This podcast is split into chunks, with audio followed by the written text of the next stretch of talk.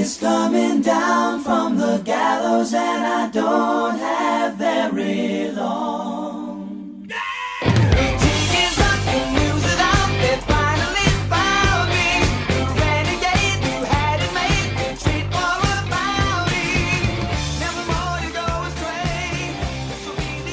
Hello and welcome to episode 134 of the UK Steelers podcast, the only Steelers podcast in the 99th percentile for podcast length and probably weight as well.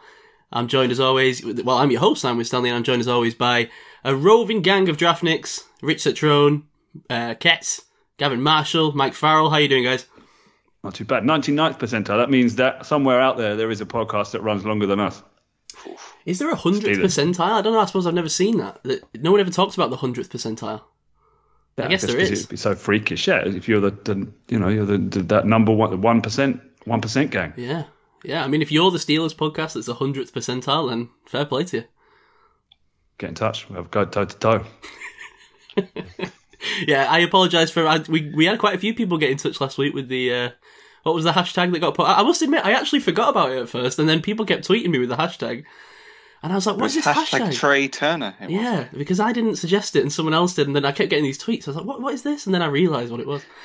So um, yeah, thank you for everyone who listened to the four-hour mark almost last week. Yeah. Um, we'll try and keep it a bit shorter this week. Should be easy. We're doing the QBs this week, so uh, a class that's about half as big, so shouldn't shouldn't be as long, I don't think. but more to say about each prospect and also a position of need. So let's let's not count on it. I think the fact that Dave's not here, we probably won't have a kebab corner. And it, it- yeah, yeah, let's just keep let's try and keep it under the sort of let's try and keep it two hours, shall we? Yeah, let's do it. The best way to do that maybe would to be move on and, and talk less about what the length might be. Um, Right. We've already gone down the wormhole. Yeah, wormhole. that's not meta the- wormhole. This is what Pull you happens. back, lad. Need to pull you back. That's not the manner of the show. We need someone who's like more on track to be the host of the show. Okay. Before we do that, should we should we uh, should we talk some news before we dive into? Has anyone got anything they want to say? I'm always conscious I don't want to jump straight into football. If anyone's got some, you know, hot life takes. Nope, let's go Tum- football. tumbleweeds flown. Ketz is all in on football. Hit that football. horn, babe. Let's dance. All right, let's go. Steelers on three. One, two, three. Steelers.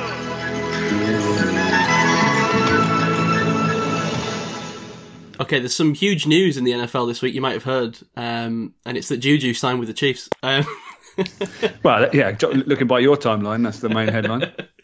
dude. uh, we- Right, we got. We'll talk about the other thing in a minute, but but we got to talk about Juju because this happened early in the week, and I think maybe it's past people by now. But this for a few days really impacted me, and I think it it only kind of I only kind of realised the level to which I cared about this when it happened, you know. And I think you know I've talked a big game about wanting Juju to stay for for months and years at this point because we you know we are talking about it last off season, but you know when it finally happened and, and the ink was on, on paper and you saw Juju with the the prisoner's smile with the Chiefs cap on, ah, dude, something just didn't feel natural about it, and it hit me, and it hit me in a way- way that was like kind of even different to Ben because the thing was with Ben, you kind of you know you saw it coming from a long, long way away. Um, even though he was obviously a much more important figure in the franchise, he was retiring, so it kind of feels a little bit different. It doesn't feel like he's going somewhere else. This to me just hurt because Juju felt like a steal. I think it's also one of the guys that I've seen come through from draft to, you know, second contract, you know, all the way as well, which is another thing. Um, and it just kind of hurt, you know. It sucked. It really sucked to see it, and and yeah, I don't know. I, I wonder what you guys think. I think he's going to do a great job for the Chiefs. I think he, I think the contract he signed was frankly a disgrace, but I'll let you guys talk.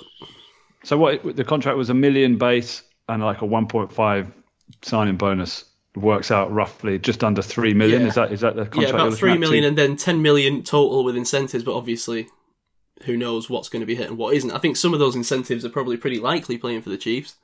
Yeah, he's got 40 receptions, 500 grand, 50 receptions a mil, 65 receptions, 1.5 mil, and then similar for sort of yardage bonuses, playing time incentives. If he plays 65% of the snaps, he gets 1.5 mil. Hmm.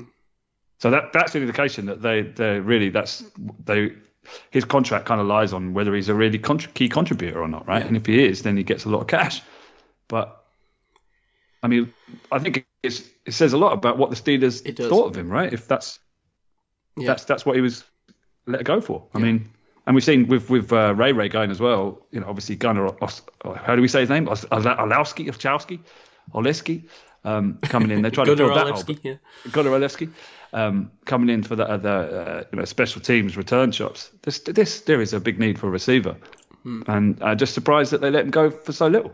Yeah, yeah, and, and Juju's mom, you know, is out on Instagram saying that he wanted to stay in Pittsburgh and no off. Well, not specifically that no offer came, but the word into that effect, or that if an offer did come, it was, you know, I mean, for for it to come and it be less than the offer he got with the Chiefs to me would be surprising. So, you know, I, I'm just not sure, but it seems one way or another the Steelers weren't super interested in keeping Juju in Pittsburgh, and that's a bummer to me as well. You know, One last one last thing to say here before I let someone else talk is.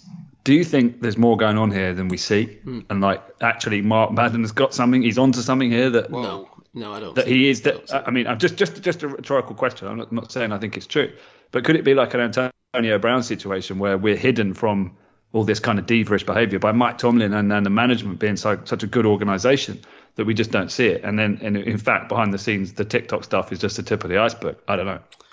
Well, Ketz, other Ketz explanations Has, Ketz are has met the man, so Oh, I wasn't going to bring that up for fear of ridicule again, but uh, no, I don't. I don't think he's like podcast. that. thanks, Juju. I, I, I just genuinely got a really kind of down to earth feeling. He, was just really kind of. Just kind of one of the guys, and he's clearly worked hard in terms of coming back from his injury and, and all those kind of things. So if he was going to be a diva, then you know he'd been been out getting drunk every night and and not you know going to the weight room and you know working professionally and hard at his craft. He seems like he just wants to play football, and, and that's the kind of the sense I've always got from him. But uh, I I guess you never know what's going on behind closed doors, but that would seem a bit out of character to me. So why why didn't he get a bigger contract, Rich? I don't know. I don't really.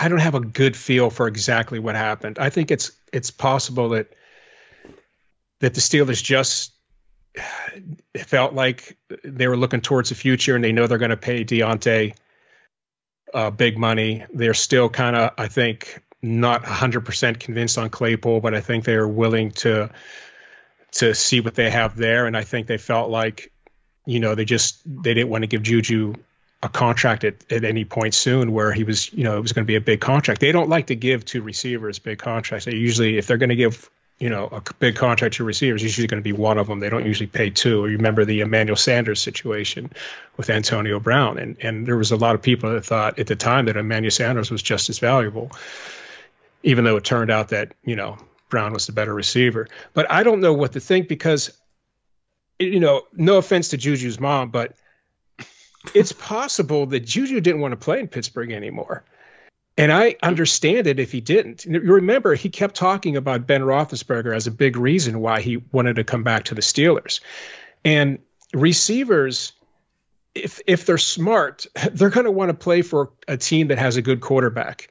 You know, if you're if you're concerned about winning championships and your legacy as a player, I mean, how many receivers out there were drafted out of college, highly touted college players, and just got drafted by a team who the quarterback was really not that good and, and never amounted. The receiver never really did much. Joey Galloway comes to mind for Ohio State. He was an amazing talent coming out of Ohio State. He had it all speed, hands, route running, he had everything. He never played for a good quarterback. And then you, you're never going to hear about him talk talked in a, in a Hall of Fame circles for sure. But but if he'd have been drafted by somebody that had a good QB, um, you would. You know, and I just feel like I'm not 100% sure what happened in this, but I'm like you, Cy. I, I was really, really disappointed.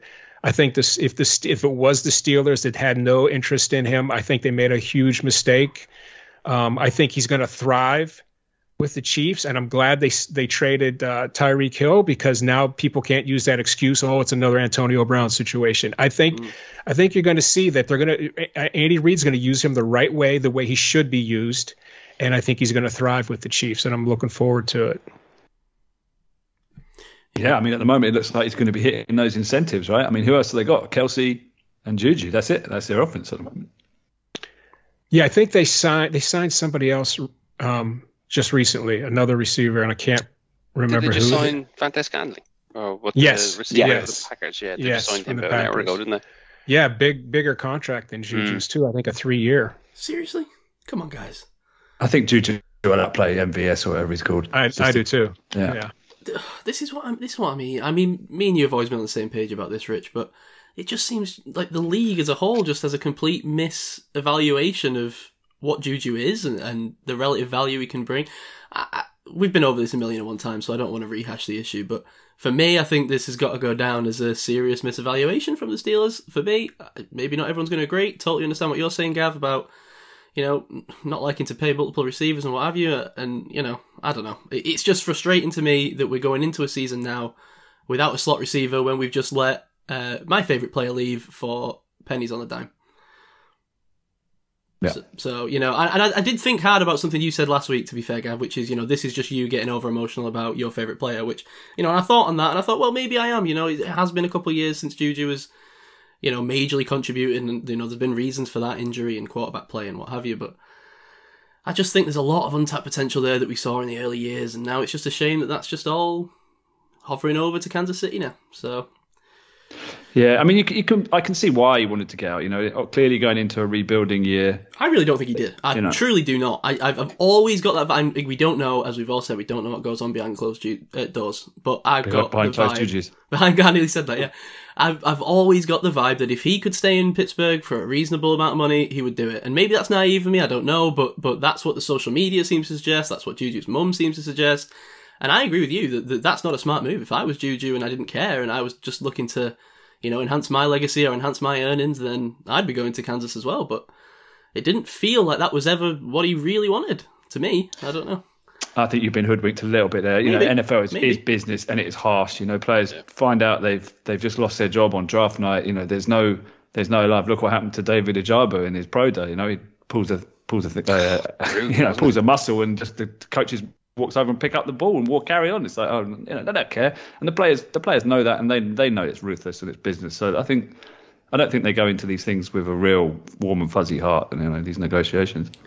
I think Let's look at the bright side. At least he's not playing for Baltimore. that is very true. Or or or, or the Bengals or the Browns or Yeah. yeah, yeah. I agree with that. And you know, I hope, I wish him every success with the Chiefs. And you know, if the Steelers aren't competing for a Super Bowl, I hope he wins one. Um, okay, let's move on from that because uh, it's far too upsetting for me to think about right now. Let's think about something less upsetting about uh, like the Browns trading for a, a 22 time serial sexual assault. Uh, uh, alleged, alleged, alleged. It's a flashy trade. Uh, okay, so let's get into this. So the so the Browns have traded for Deshaun Watson. After last week, uh, we went pretty in on the Browns um, for going after him and failing to get him. So you know, mud on our face once again. Surprise, surprise. Um, the Texans received three first round picks from the Browns 2022, 2023, 2024. So that's that's the Browns' future draft picks gone.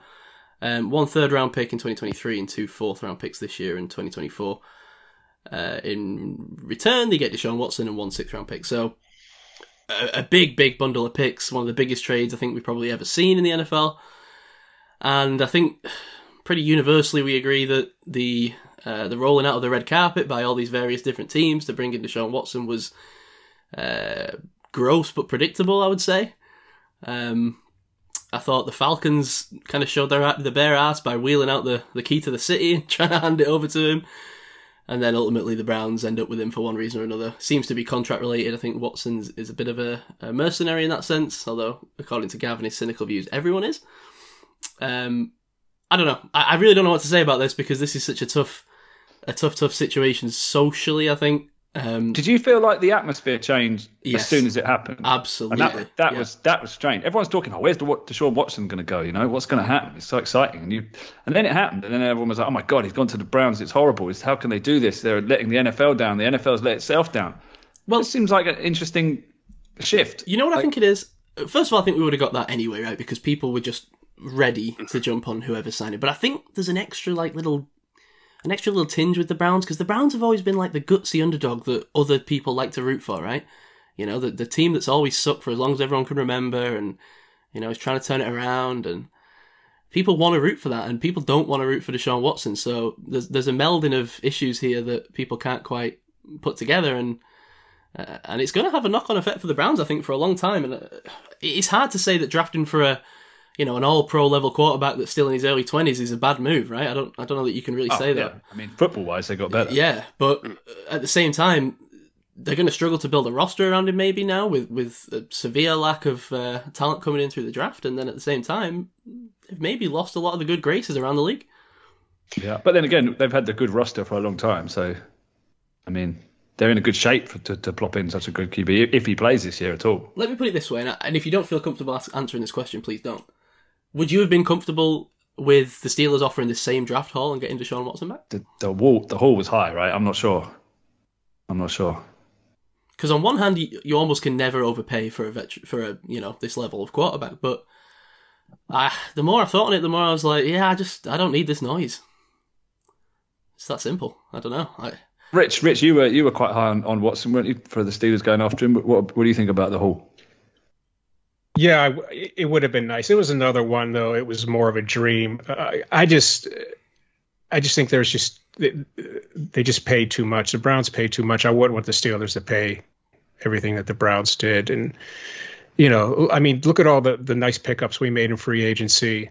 Uh, and most of those wouldn't have been able to happen if we'd have made a signing like that. So yeah, it's it's an attractive thought for sure because he is he's you know when he's on he's a top you know what five quarterback easily in the NFL.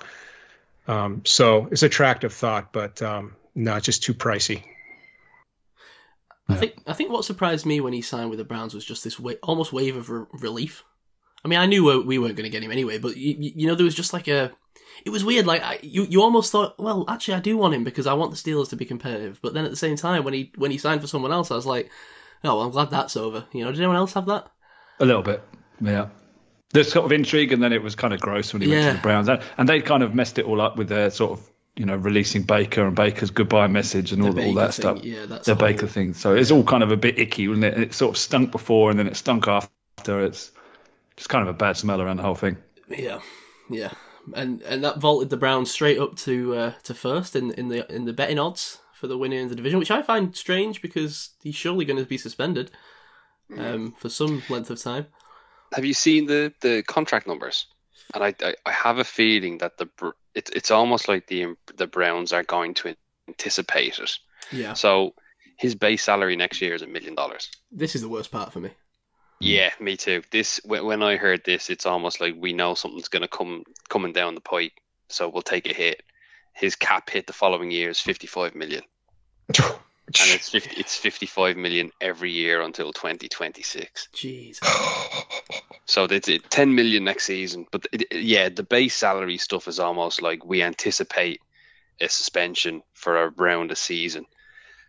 So hmm. he won't be affected. We won't be affected. We can take the hit, and then you know we'll work towards 2023. So I wouldn't I wouldn't be surprised if the if you know the Browns with whatever draft picks they've got left this year start moving down to try and collect picks for next year to try and recoup and almost like take the hit. We're going to be terrible next season because the quarterback will be out the door or suspended. Probably is a better way to describe it. And then all systems go for 2023.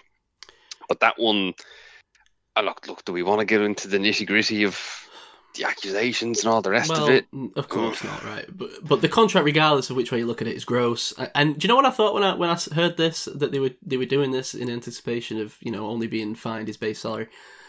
Now Roger Goodell's the commissioner of the NFL. I don't know where he's where the line is drawing the sand as far as how far his powers can go.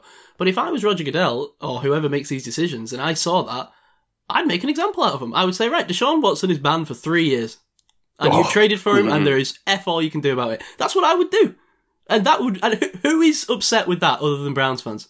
I think th- I think the NFL would get uh, roundly applauded for it. It would be good publicity, and I, I'd enjoy it greatly. Um, I I don't know. What do you think of that? Is that is that is that me just sounding like Shannon Sharpe and undisputed? I don't know. Uh, yeah, I think that's emotional evaluation at its Probably, yeah. finest. Yeah, but that's what I do best. So Yeah, There, I, don't, I don't ever did hear change. about it was about an hour or two ago. There was an announcement that an, there's a potential another grand jury in Texas yeah, yeah. looking at this. It'll, Like it, it'll it's- go nowhere. you I reckon it already has it's gone nowhere. away. No, really. I think there was a tweet that came out as we were starting the pod that came out that said they weren't uh, indicting him or whatever the technical legal term is. Mm. Uh, Feels like people find out. grasping at straws a little bit now at this point, right? I mean, how do you prove it, right? I mean, uh, uh, unless they have cameras in these massage parlors, I don't know. Yeah, yeah. It, it, it's tough, man. It's tough. I, the, the the actual allegations. I think. I mean, even remove the allegations. The fact that he had fifty, you know, different masseuses in the the Houston area over like two years is uh, is all I need to know. But listen, you know, it, it- this is where we are now from a football perspective. Um, is anyone concerned that the Steelers are the only team in the AFC North without an elite young QB? Well, they've got. I mean, it's funny that Watson and Trubisky were in the same draft class, and Trubisky was taken much higher than Watson. So, in some ways, the Steelers, are, you know, in in the same, they've got. Uh, they're in the playing field, right? I mean, we're going to talk about Trubisky. Let's get into Trubisky. Mean, that's that's what I'm interested in. I mean, I think it's it's interesting that you know that these two prospects of this their their their paths have intersected into the same division, don't you think? Yeah. These things seem to happen, right? I was- I was saying the same thing the other day about Mariota and uh, and Winston. Now, Yeah. now on the Saints and Falcons, which is a strange, strange way for things to go. But yeah, these these people always seem in, intertwined, right? Um, in the way they develop through the NFL. So, you know, I, I don't know. I still think Trubisky's going to be a, a bridge dude. So I don't know that necessarily it's going to be a, a a rivalry that continues for years to come. But Well, let's see. I mean, in that draft, Trubisky was considered the best pocket passer mm-hmm. ahead of Mahomes, who had who the question was are his skills translatable, and Watson, who who was seen as kind of a safe high floor guy, but without the high ceiling. Who who who did throw a worrying amount of picks, but then won the championship game, so was kind of seen as a as a, a safe bet. Um, obviously, Myles Garrett went one, Trubisky went two, Mahomes went ten to the Chiefs, and that was considered a reach, and then Watson went twelve. Um, I don't know. I think I think that you know there's an argument you can say that basically Trubisky was ruined by his time in the Bears, and um, this is a fresh start. I think I'm I'm the more I've sort of read into it and watched a bit of his film, I think there there could be something there, man. I I've been thinking about the same thing, and while I'm kind of hopeful of that, I, I do think it maybe is wishful thinking. I've had to check that at the door a little bit, Yeah. just because I'm worried that I'm going to go down that rabbit hole, just because I want to. I mean, did did you see what Levi Wallace said? He cited No. one of the reasons he wanted to come to Pittsburgh was the fact that they'd signed Trubisky and that hi- his leadership was a, was a big plus from from just that one year as Yeah. him being a backup, working with the scout Well, team in, in Buffalo. rave reviews And James Daniels. with the Bills. Yeah. Yeah, James Daniels, you know, our latest guard center we've just signed that was with him with the Bears said he's a good leader, very vocal and passionate about winning, cares about his players, cares about his team. Hmm. And you think about you think about the time in, in under Nagy and everything. You know, he, I think he is a high character guy. He never threw anyone under the bus when Sure. things were going terribly wrong. He never threw his teammates, never threw the coaches, even though they were making terrible decisions. The offense was all wrong. I think I think there's things here. You know, week two for the um, for the Bills, he let up the Bears in that what's cited as a revenge drive. Quick throws, anticipation, touch, look loose. You know, he's shown flashes. Bad situation. You know, he needs to work on his mechanics, decision making, and like just get his confidence back. And surely he's in the right place where he can get confidence back, where he's not necessarily the anointed starter. You know, he this, he needed he needed that sort of backup year, I think, to, to get to be an NFL starter. He never had it. He was thrust in after like five games in his rookie season. Hmm. And has been under massive pressure and lost his confidence. His confidence is shot. You know, he, he needs his confidence rebuilt, and hopefully that's what will happen. He does seem to be a natural leader when you watch him on tape as well. He's loud at the line of scrimmage. Um, I love his cadence as well. He causes like tons of penalties on on the uh, on the defense, and, and he seems to have a good kind of you know pass or rush kind of decision making ability. Um, and he moves the sticks fairly consistently, which is something we've not had. And he scores first quarter touchdowns. Steelers Mhm. fans fall off chairs left, right, and centre hearing that, but he's got that competitive toughness. I think he'll be a good game manager. And, you know, if he's got less kind of issues going on in terms of the, the Nagy situation, if he's got a more stable situation at, at Pittsburgh, there's no reason why he can't not necessarily be an elite quarterback, but be a very good, kind of consistent, you know, guy that delivers most weeks. You know what I mean? He's he's got the mobility. He's in the 82nd percentile in terms of 40 time and Whoa. 87th percentile in three cone. He's got mobility, Did and you, you, see that did you just drop well. Mitch Trubisky's three cone percentile on a, on a show in 2022? That is from elite. 2018. Oh yeah, that's that's that's wild. That's elite level podcasting that gets all of that. Um, Uh, Yeah. Uh, well, do you want, what do you want to do? Do you want to talk about? Because I was going to save Trubisky's full kind of dive until the end, and then we could kind of slot him into where we thought he fit in this quarterback class. But do, what do you want to do? I think I think we sort of started hitting him now. I thought it was a good idea to hit him from the top. Mm. Do you not think, as he is in Pittsburgh? Um, I, I I went back to the draft process as well, and I found, you know, in in in that process, the knocks were not feeling pressure, poor decision making, poor pocket awareness. He he rushes his process when under pressure, and lack of experience. Right, he had a limited tape. Was a one year starter for UNC. The pluses were quick release, accuracy, arm strength, mechanics, clutch, timing, mobility, and upside. I, I, I, I think you know that's pretty much where he is still. It doesn't seem like things have changed. You know, it said um, uh, he admitted himself that his mechanics, his decision making, and his overall confidence needs to be a priority. And he said he acknowledged it was it, it, when he arrived in Buffalo. He acknowledged his confidence was shot and needed to re- regain belief in his abilities. And he worked with the QB whisperer Brian Daboll at Buffalo, now now Giants head coach. So that goes to explain maybe why there was that sort of perceived im- improvement because he didn't get time to work on any of those those knocks. Was just thrust in and didn't really progress. You got to remember the, what the situation he was drafted into, right? He was drafted into the John Fox regime in the final throes of, of his tenure, and you know, not the best situation. A guy that's trying to save himself, just looking to win now, not not looking ahead, right? So that that, that didn't help him. And then he was drafted into a Bears team that's never had a 4,000 yard passer ever. Yeah. I mean, what? Who's the best Bears QB? Rich. I mean, The best Bears QB of all time. Jay, Yeah. Jay Cutler. it might be. I mean, Uh, mean- what's his name? McMahon. yeah, Jim McMahon. You think, but he was never really that good. No. I mean, he was kind of a game manager, a bit of a high character guy, but more Uh, headband. Jack kind of. Jack Concannon. Uh, Bobby Douglas was. I don't know. Um, yeah, they. I don't. You'd have to go way way back to like the Sid Luckman days, I think, because they. Yeah, they haven't. That's one of those franchises that they they haven't had a really great QB in a while. So I think I think that's a factor. You know, that's they haven't got history of bringing these guys through.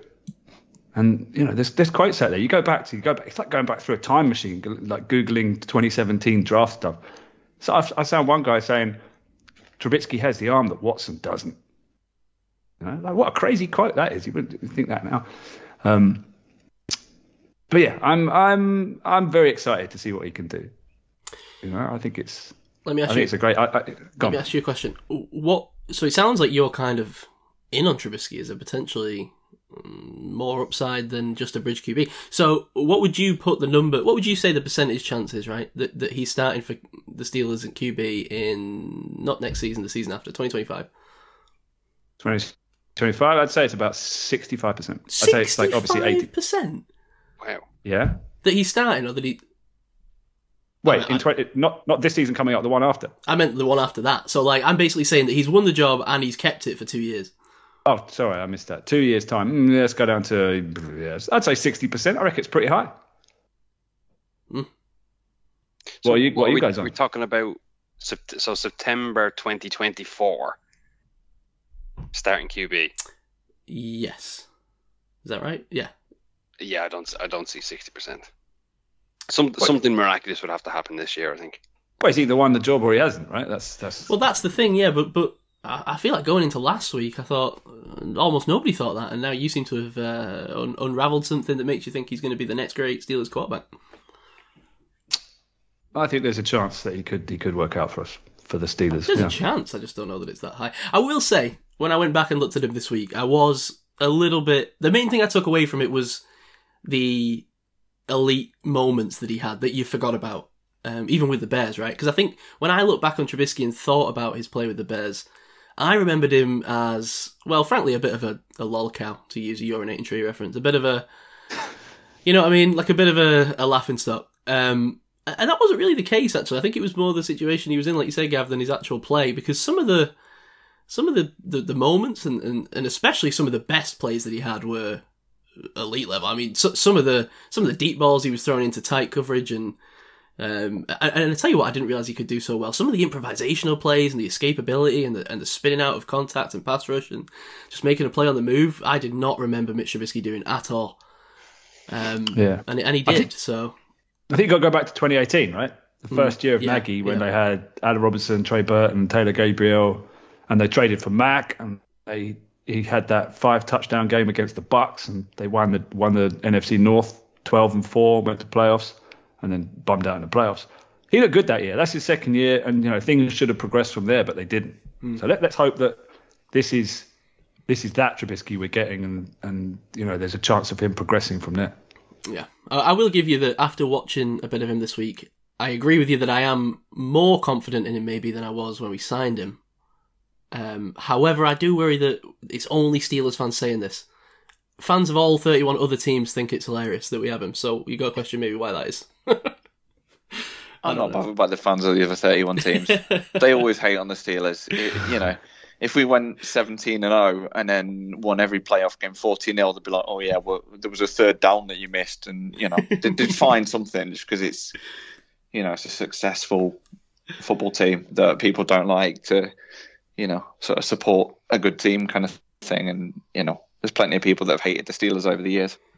I thought it was obvious he was going to be a start somewhere, and that's why I picked him up in our Superflex Dynasty League side, as you could as you can notice. I picked him up ages ago, right? Because it's just obvious he had that good good preseason, good good backup appearances. You know, Well, I'm still rolling with Gardner Minshew, who should be our quarterback, by the way.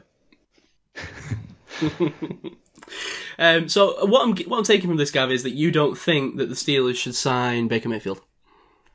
definitely not.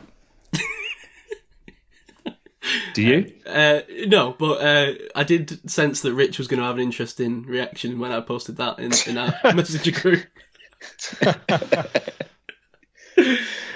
Uh, Uh, we- you, you're not a fan need- of the, the Baker to the Steelers. I thought you might like w- out of the Browns uniform. I thought there was a chance you might like the chip on his shoulder to the Steelers, uh, Rich. He he just didn't look right, did he? I mean, that picture of him in a Steelers uniform, it did not look right. I know what you mean.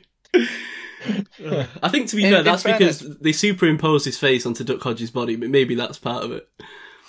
yeah. I love how Duck Hodges called him out on that as well. Yeah. What a guy. But no, Probably interrupted fair- one of his duck hunts. Probably did, yeah. To be fair, like Baker has been one of the better Steelers players in recent years with the amount of picks that he's thrown to us. So, you know, he's certainly on, you know, Minkah Fitzpatrick's Christmas card list. I'm sure he is. I, I almost wish that I thought Baker was a better player because I do kind of lo- love the narrative of Baker joining the Steelers and then just decimating the Browns. Like, I would absolutely love that, but I, I don't know. if It's, it's a nice story if it's not your team involved. Yes, yeah, yeah, yeah. Something for you to do on Madden when you're bored. So, Thanks. so, so nobody's gonna call for the Baker Mayfield signing if he gets cut. No. no. No, no. He's Why would you do that? Why would you create like a kind of failed first round draft pick quarterback soup? Yeah, all we do is need Sam Darnold, and we've got the choice. You know, we've got the, Haskins, Trubisky. One of them's gonna gonna hit. Well, yeah. I mean, maybe it's Where's just an odds EJ game. Manuel these days? Oh, that's true. Yeah, let's bring him back. G- Geno Smith's out there somewhere, right? Obviously, he's top. Of He was second the second round. rounder. Yeah, top of the second round, but still, But he was the first QB taken in Yeah, that draft. So, almost. uh, yeah, through on a technicality, I think. Okay, right, we'll move on. No more Baker talk unless it happens. Um, one question before we jump into all the other QB stuff, um, just because it doesn't really fit anywhere else. Glenn Jones, our, our buddy on, on Twitter, messaged and said, What's the pod's collective thoughts on Jarvis Landry to the Steelers? Anyone in on that? Not against it. I mean, the, they clearly need a new slot receiver, right? So depends on the price. I'm kind of of the thought that we went through wide receivers the other week, right? Is that it's kind of deep, maybe not purely in slot receivers, but if you wanted to go with a bigger guy, then I think there's a lot of options there. So I would stick with that. I think Jarvis Landry's on the back nine a little bit. I think the NFL suddenly got scared of giving wide receivers contracts hmm after what's happened. Unless your name's um, Tyreek Hill. Yeah, obviously, you know, those A, A star elite guys, but the sort of next tier, everyone's a bit scared of it. Yeah. It seems like there's it's a bit quiet. And with the, the draft classes keep coming out, you can just, as long as you've, you know, got a relatively high pick that you can afford to spend on a luxury position like receiver, you're going to get a good one. I would I be think- overly upset. You Yeah, I think you need a, a leader in that room. that's the thing. I think that's the thought. Yeah. You, you got to remember, we're three receivers down. in Juju Washington, Ray Ray. Mm. Like yeah, as much as we were, you know, we waxed lyrical for four days about the wide receiver class. Um, we're not going to be picking. Well, we're certainly not picking more than two. You know, we may pick may pick two maximum. So we've got a gap there. We need to plug it, and an experienced guy like that. Yeah, with a couple of guys who are still on their, you know, still on their rookie deals. Yeah, I wouldn't be too upset with that sort of signing. Yeah, I guess maybe it's that the situation of just waiting because the second wave hasn't really started yet of free agency. It's been a bit of a lull, hasn't it? Um, kind of dribs and drabs. So maybe it's like waiting to see what the kind of market resets at, and then coming in and getting a veteran guy a bit later. Wouldn't be such a bad idea for on a cheap deal. Depends what we do on safety as well. Yeah. Because obviously, if we pick up uh, Honey Badger, then that's going to be, you would assume, a significant contract, and then that might then potentially limit what you can do at receiver. But uh, Why know, is if we everyone in on this? Why, why, are, there, are there some breadcrumbs that are missing here? Why does everyone think that Tyrann Mathieu is going to be a Steeler? Or is it just you wanting that to happen? Well, Yes. there's just a lot of reporting that, that it's it's happening, right? There has been for weeks. The the links have been connected. Yeah, we had it with Malik Hooker last year, wasn't it? It's like, Yeah, that's true. this was this. yeah, I can't discern whether this is like fan driven hype or, or there's actually something behind it. I think I we'll think find it's out hype. soon. I'll be proved wrong, but I think it's hype. Doesn't feel like a Steelers player to me. Like it doesn't feel like I don't know. I know what you mean. Hmm. I, I wouldn't hate it though. I mean, I think you could find a way to make him eat, you know, underneath and. Cut to next week when we sign Honey Badger and I'm sat here with my Honey Badger Yeah. Steelers jersey. I wouldn't advise buying that one. Um, right, okay. I, I don't want. To, I don't think we even mentioned James Washington went to the Cowboys. I think that's nice for them. Um, apparently, uh, was too busy to attend his media day because he collected a lot of bays of hay or something. So oh yeah, it's, it's farmer, Yeah. farmer hands. right? appreciated that on his ranch. I think he'll do well though. Um, that's got to be the most Texas tweet I've ever heard in my life. yeah, yeah. Too busy collecting my my hay bales to attend this media conference. Sorry, I was picking up my Stetson. I couldn't quite, you know, attend the meeting in time. I got My my, bolo Spurs tie coat. got in the way. Yeah. Um, and then obviously Mike Tomlin and, and Colbert and everyone else are bouncing around all these different colleges, attending all these pro days. I, I haven't kept up enough. Does anyone want to? You know, I haven't. I haven't really. Mike, you're the got pro my day nose to the aren't grindstone. Yeah, on that. Um, we had a few heads at Cincy today, didn't we? Mm, On Desmond Ridder. Uh, I think we met with uh, Alec J. Sanders. Oh, yeah. I don't know if we met with anyone else. In terms of notable not going to pro days, particularly with the QB class, Carson Strong's the only one we didn't go to. I think the rest we have either been to or are planning to. Okay, that's good knowledge. So Carson Strong, intel. you're out of here. Looks too much like Dante. Or it could be a Footcliffe. smokescreen. Might Could be a be a smokescreen. smokescreen. That's that's a classic move. Is that go to every other pro day and go don't go to the guy that you've already decided is your guy. I'm not sure Carson Strong is that guy. I wanted to ask you about that, about the smoke screen, because uh, you know the Steelers don't use smoke screens, right? They wanted Najee, they made it obvious they wanted Najee, they took Najee, but uh, they seem to be doing that with Malik Willis this year. I don't know, is that a smoke screen? I can't tell. They- They've got the worst poker face. Right? it seems it. So I'm not quite sure. I don't know. Well, I think I'm sure. I think they want Malik Willis, but I just don't know that they're going to get him. But but should we get into the quarterbacks first before we, we jump into all that? Do you want to go through your, your Red Star tracker, Gav? I'm going to remember it this week. Yeah, well, I wanted to read um, something which I found in the Trubisky while I was digging around looking for nuggets on Trubisky. Trubisky archives. Well, I came across this. Two prospects typically typically emerge as the top picks in the draft: safe guy and risky upside guy. Hmm. Then the rest fall into line. There's the buzzy first round riser, the small school wonder, the draftnik darling who kept showing up in the first rounds of mock drafts in March but gets picked late in the fifth round and so forth. But this draft class is not typical. The quarterbacks aren't that spectacular for starters, and there's no clear cut order among the consensus top four or five prospects. So that was written about 2017 draft, the Trubisky, Mahomes, Watson draft. Do you think that's interesting? Yeah. You could definitely, if I read that out and said that from this year, you'd go, yeah, that makes sense. I thought that was this year when you were saying it. You, No, already, exactly. you, you were already imagining which guy was which, weren't you? yeah, I was. As you were hearing I was. Yeah, That one's Pickett. That one's uh, Ridder. Yeah. Yeah. yeah. So maybe we could try and tag those. We've got safe guy, risky upside, buzzy first round riser, small school wonder, draftnik darling. Maybe we could use those tags in this in this show. I don't know. See what you think. Remind us of them as we go through. Um, just before we get in, can I please incite the audience with Bill Parcells' golden quarterback rules, which was Uh-huh. something I found out this week.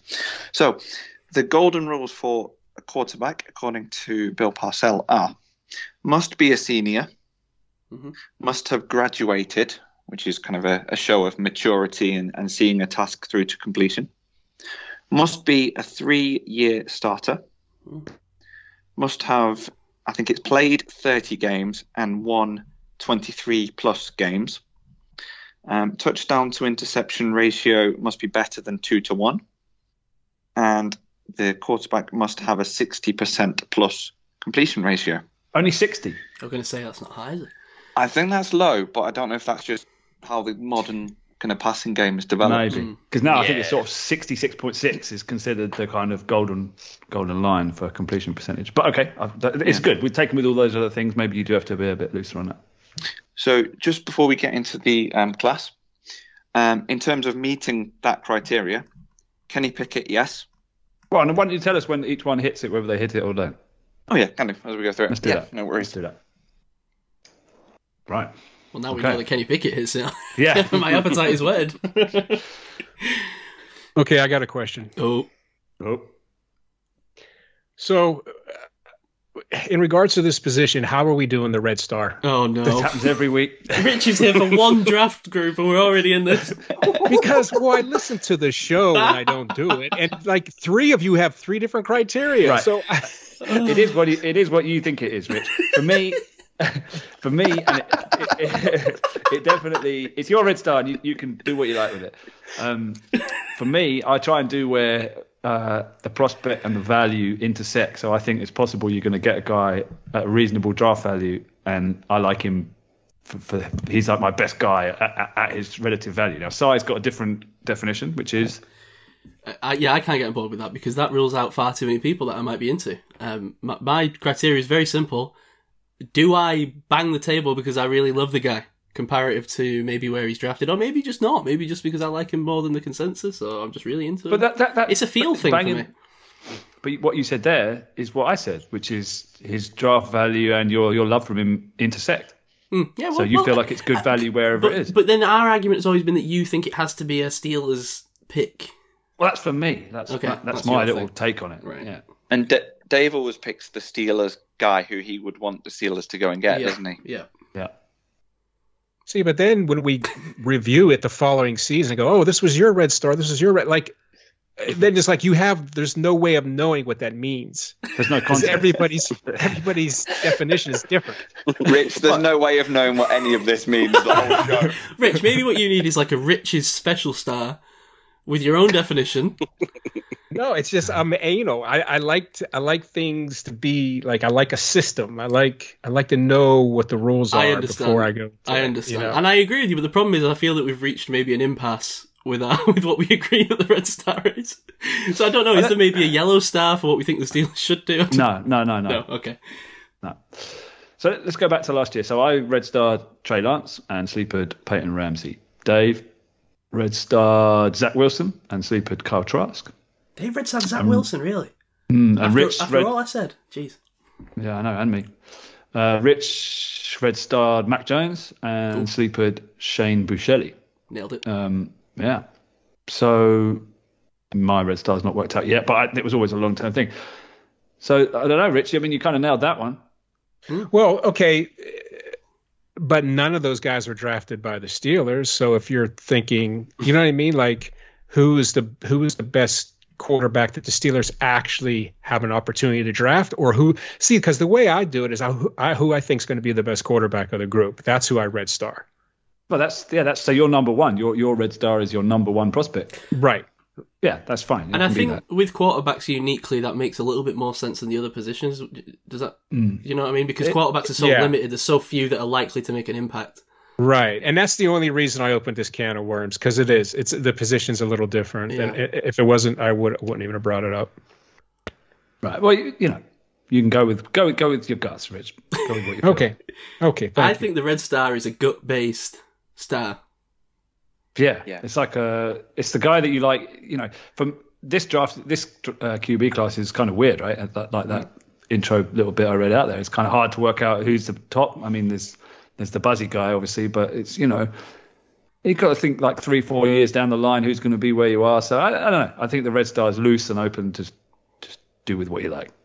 My guy for last year would have been Justin Fields, so that's not really worked out Yeah, that well that, that, that, was mine, Kets, that, that Gav, I think, left out. I don't know why. He Oh yeah, you, you you retrospectively Red Starred him, didn't you? That's right. I forgot. Sorry, my apologies. I We went didn't up- do that until later. in- I went up against your Trey Lance, and then neither of us really. yeah. Do you have the year before last too, Gav? Yeah, I do, but we didn't. For some reason, we didn't evaluate quarterbacks Oh wow. because I think I think we were so no, we didn't. We were so I think we skipped it because we was like, well, Ben's coming back. There's no need to, and Hmm. I don't know. So hmm. bad, bad on us. Yeah, we didn't do it. Fair enough.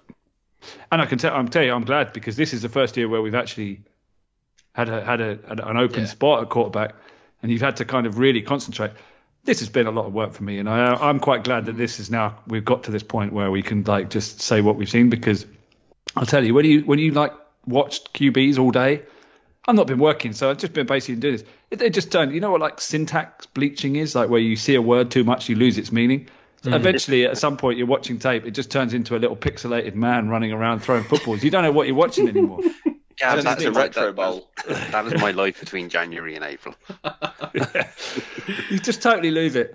So I'm quite glad because I've just gone round and round with this. I, I still haven't decided who my red star is. I I know who my sleeper is. I have done for about three years. Um, it's got. Is, is his initials BP by any chance? Uh, so yeah, let's just get into it. Let's Okay. go. Now, now, bef- I, I know I've said, said this three times now, but before we do, I just want to say how we're going to do it. I think because it's quarterbacks and there's so few, I think we should literally go from top to bottom. Uh, I mean, we'll still go around the horn, but we'll start with whoever goes first, number one, and then if the person who's second has a different number one, we'll go with that. Do you know what I mean? Just go down the down the list. Does that make sense? Yeah, Kets, can you track the everyone's one one to six or whatever? Yep. Because I I think. I think we've all ordered them. We don't do that for every position, but I think We don't normally do that, but I think this this time to, to be interesting to look back to see who's Yeah. consensus number one or whatever. I don't even know who's number one, so I'm really stuck with it. Oh, okay. Well, we won't start with you There's- then, Gav. There's no clear number one. No, don't start with me. Uh, who is who has a strong opinion about a number one? Who wants to go first? No. Tumbleweed. Okay. So Wow. fire I away. can go first if you like, but maybe you're not going to like it.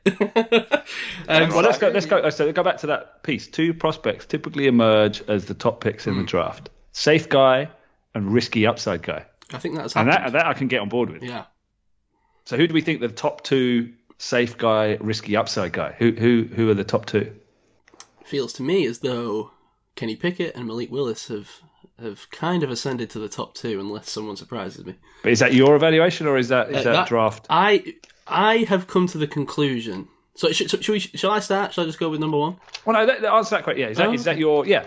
Go go go. go. Is that yes, your own? yes. I have come to the conclusion that some combination of Kenny Pickett and Malik Willis are my favourite two quarterbacks in this draft, followed closely Okay, by anyone got anyone got anyone different top two out of those two? Uh, I do. Me too. I do. What are I yours, Rich? as well. Okay, good. This is good. Rich, what are your top two? Um, Matt Corral and Kenny Pickett. Ooh. Okay. Kets? Yes, Rich. Matt Corral. Ooh. Kenny Pickett. Way to go, Kets. Oh, nice. And Mike, so what are you? You're Mike, you're Willis and Pickett, are you? No, I, I'm Pickett and Matt Corral as well. Wow. Okay. wow. Okay, I'll give you mine. I'm. I'm. You, you recording all this, Kets? Yeah. Yeah, I'm trying to. Yeah, struggling. Okay. Go on. I, I'm Willis and Sam Howell. How about that? Oh, interesting. Oh, So it we are literally all over the makes place. Makes me look chalky, doesn't Love it? it. Ah, Very true. Should, should we start with Kenny Pickett then? Because four of us picked him. Okay. yeah. Top two. So, so who's picked Kenny Pickett as one? I had a joint one. I had. I, I couldn't. You know. Right. This class? No, though? I'm, I'm gonna. I'm gonna make a decision. I'm gonna go. Matt Corral, number one, Red Star. Whoa! He's just dropped the red star. Red Star. Wow. And not only has he done that, he's dropped the red star in my number six quarterback in this Yeah. class. Put me down for uh, Matt Corral, Red Star too. Whoa! Red Star. I love this. Now, in terms of the Psy versus Kets thing, I'm I glad- came up with um, some sort of creativeness during the week. So, size guys and Kets bets. Okay. The, the two separate lists of like either boom or bust players across different position groups. Should the rest of us leave? Or? No, no, no. I, I just think there should be beers introduced to the um, gambling nature of this And kebabs. podcast, which is beers and kebabs. Why not? Okay, right. Tell us why you love Matt Corral then. So, Matt Corral. Um, Rich, obviously, feel free to add anything as I go along with this.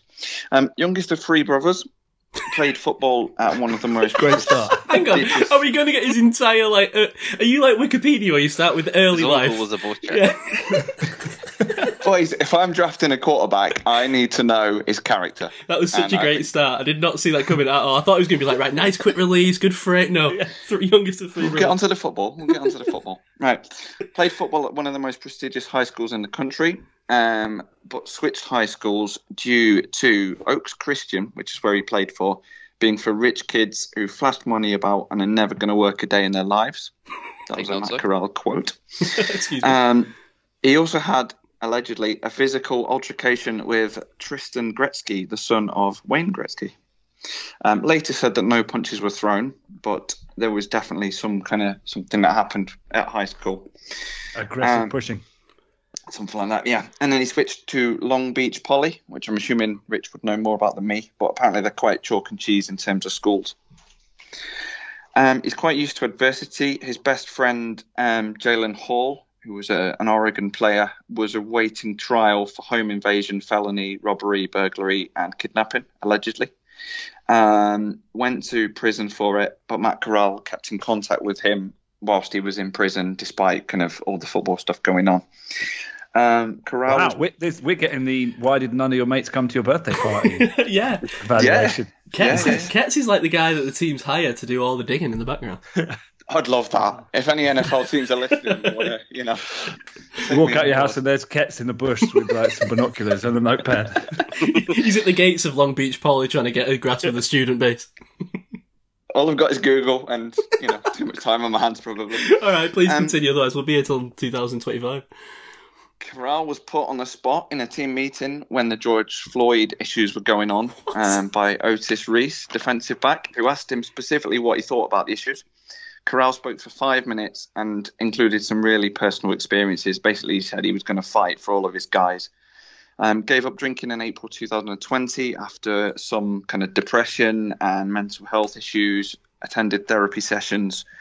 Um, promised himself that he would be different, and That's he right. kind of really learned from Lane Kiffin as well in terms of um, coaching. Potential injury issues. Um, his ankle, he injured his right ankle in the Sugar Bowl game against Baylor in 2020, which was only January, so relatively, uh, was it January, December?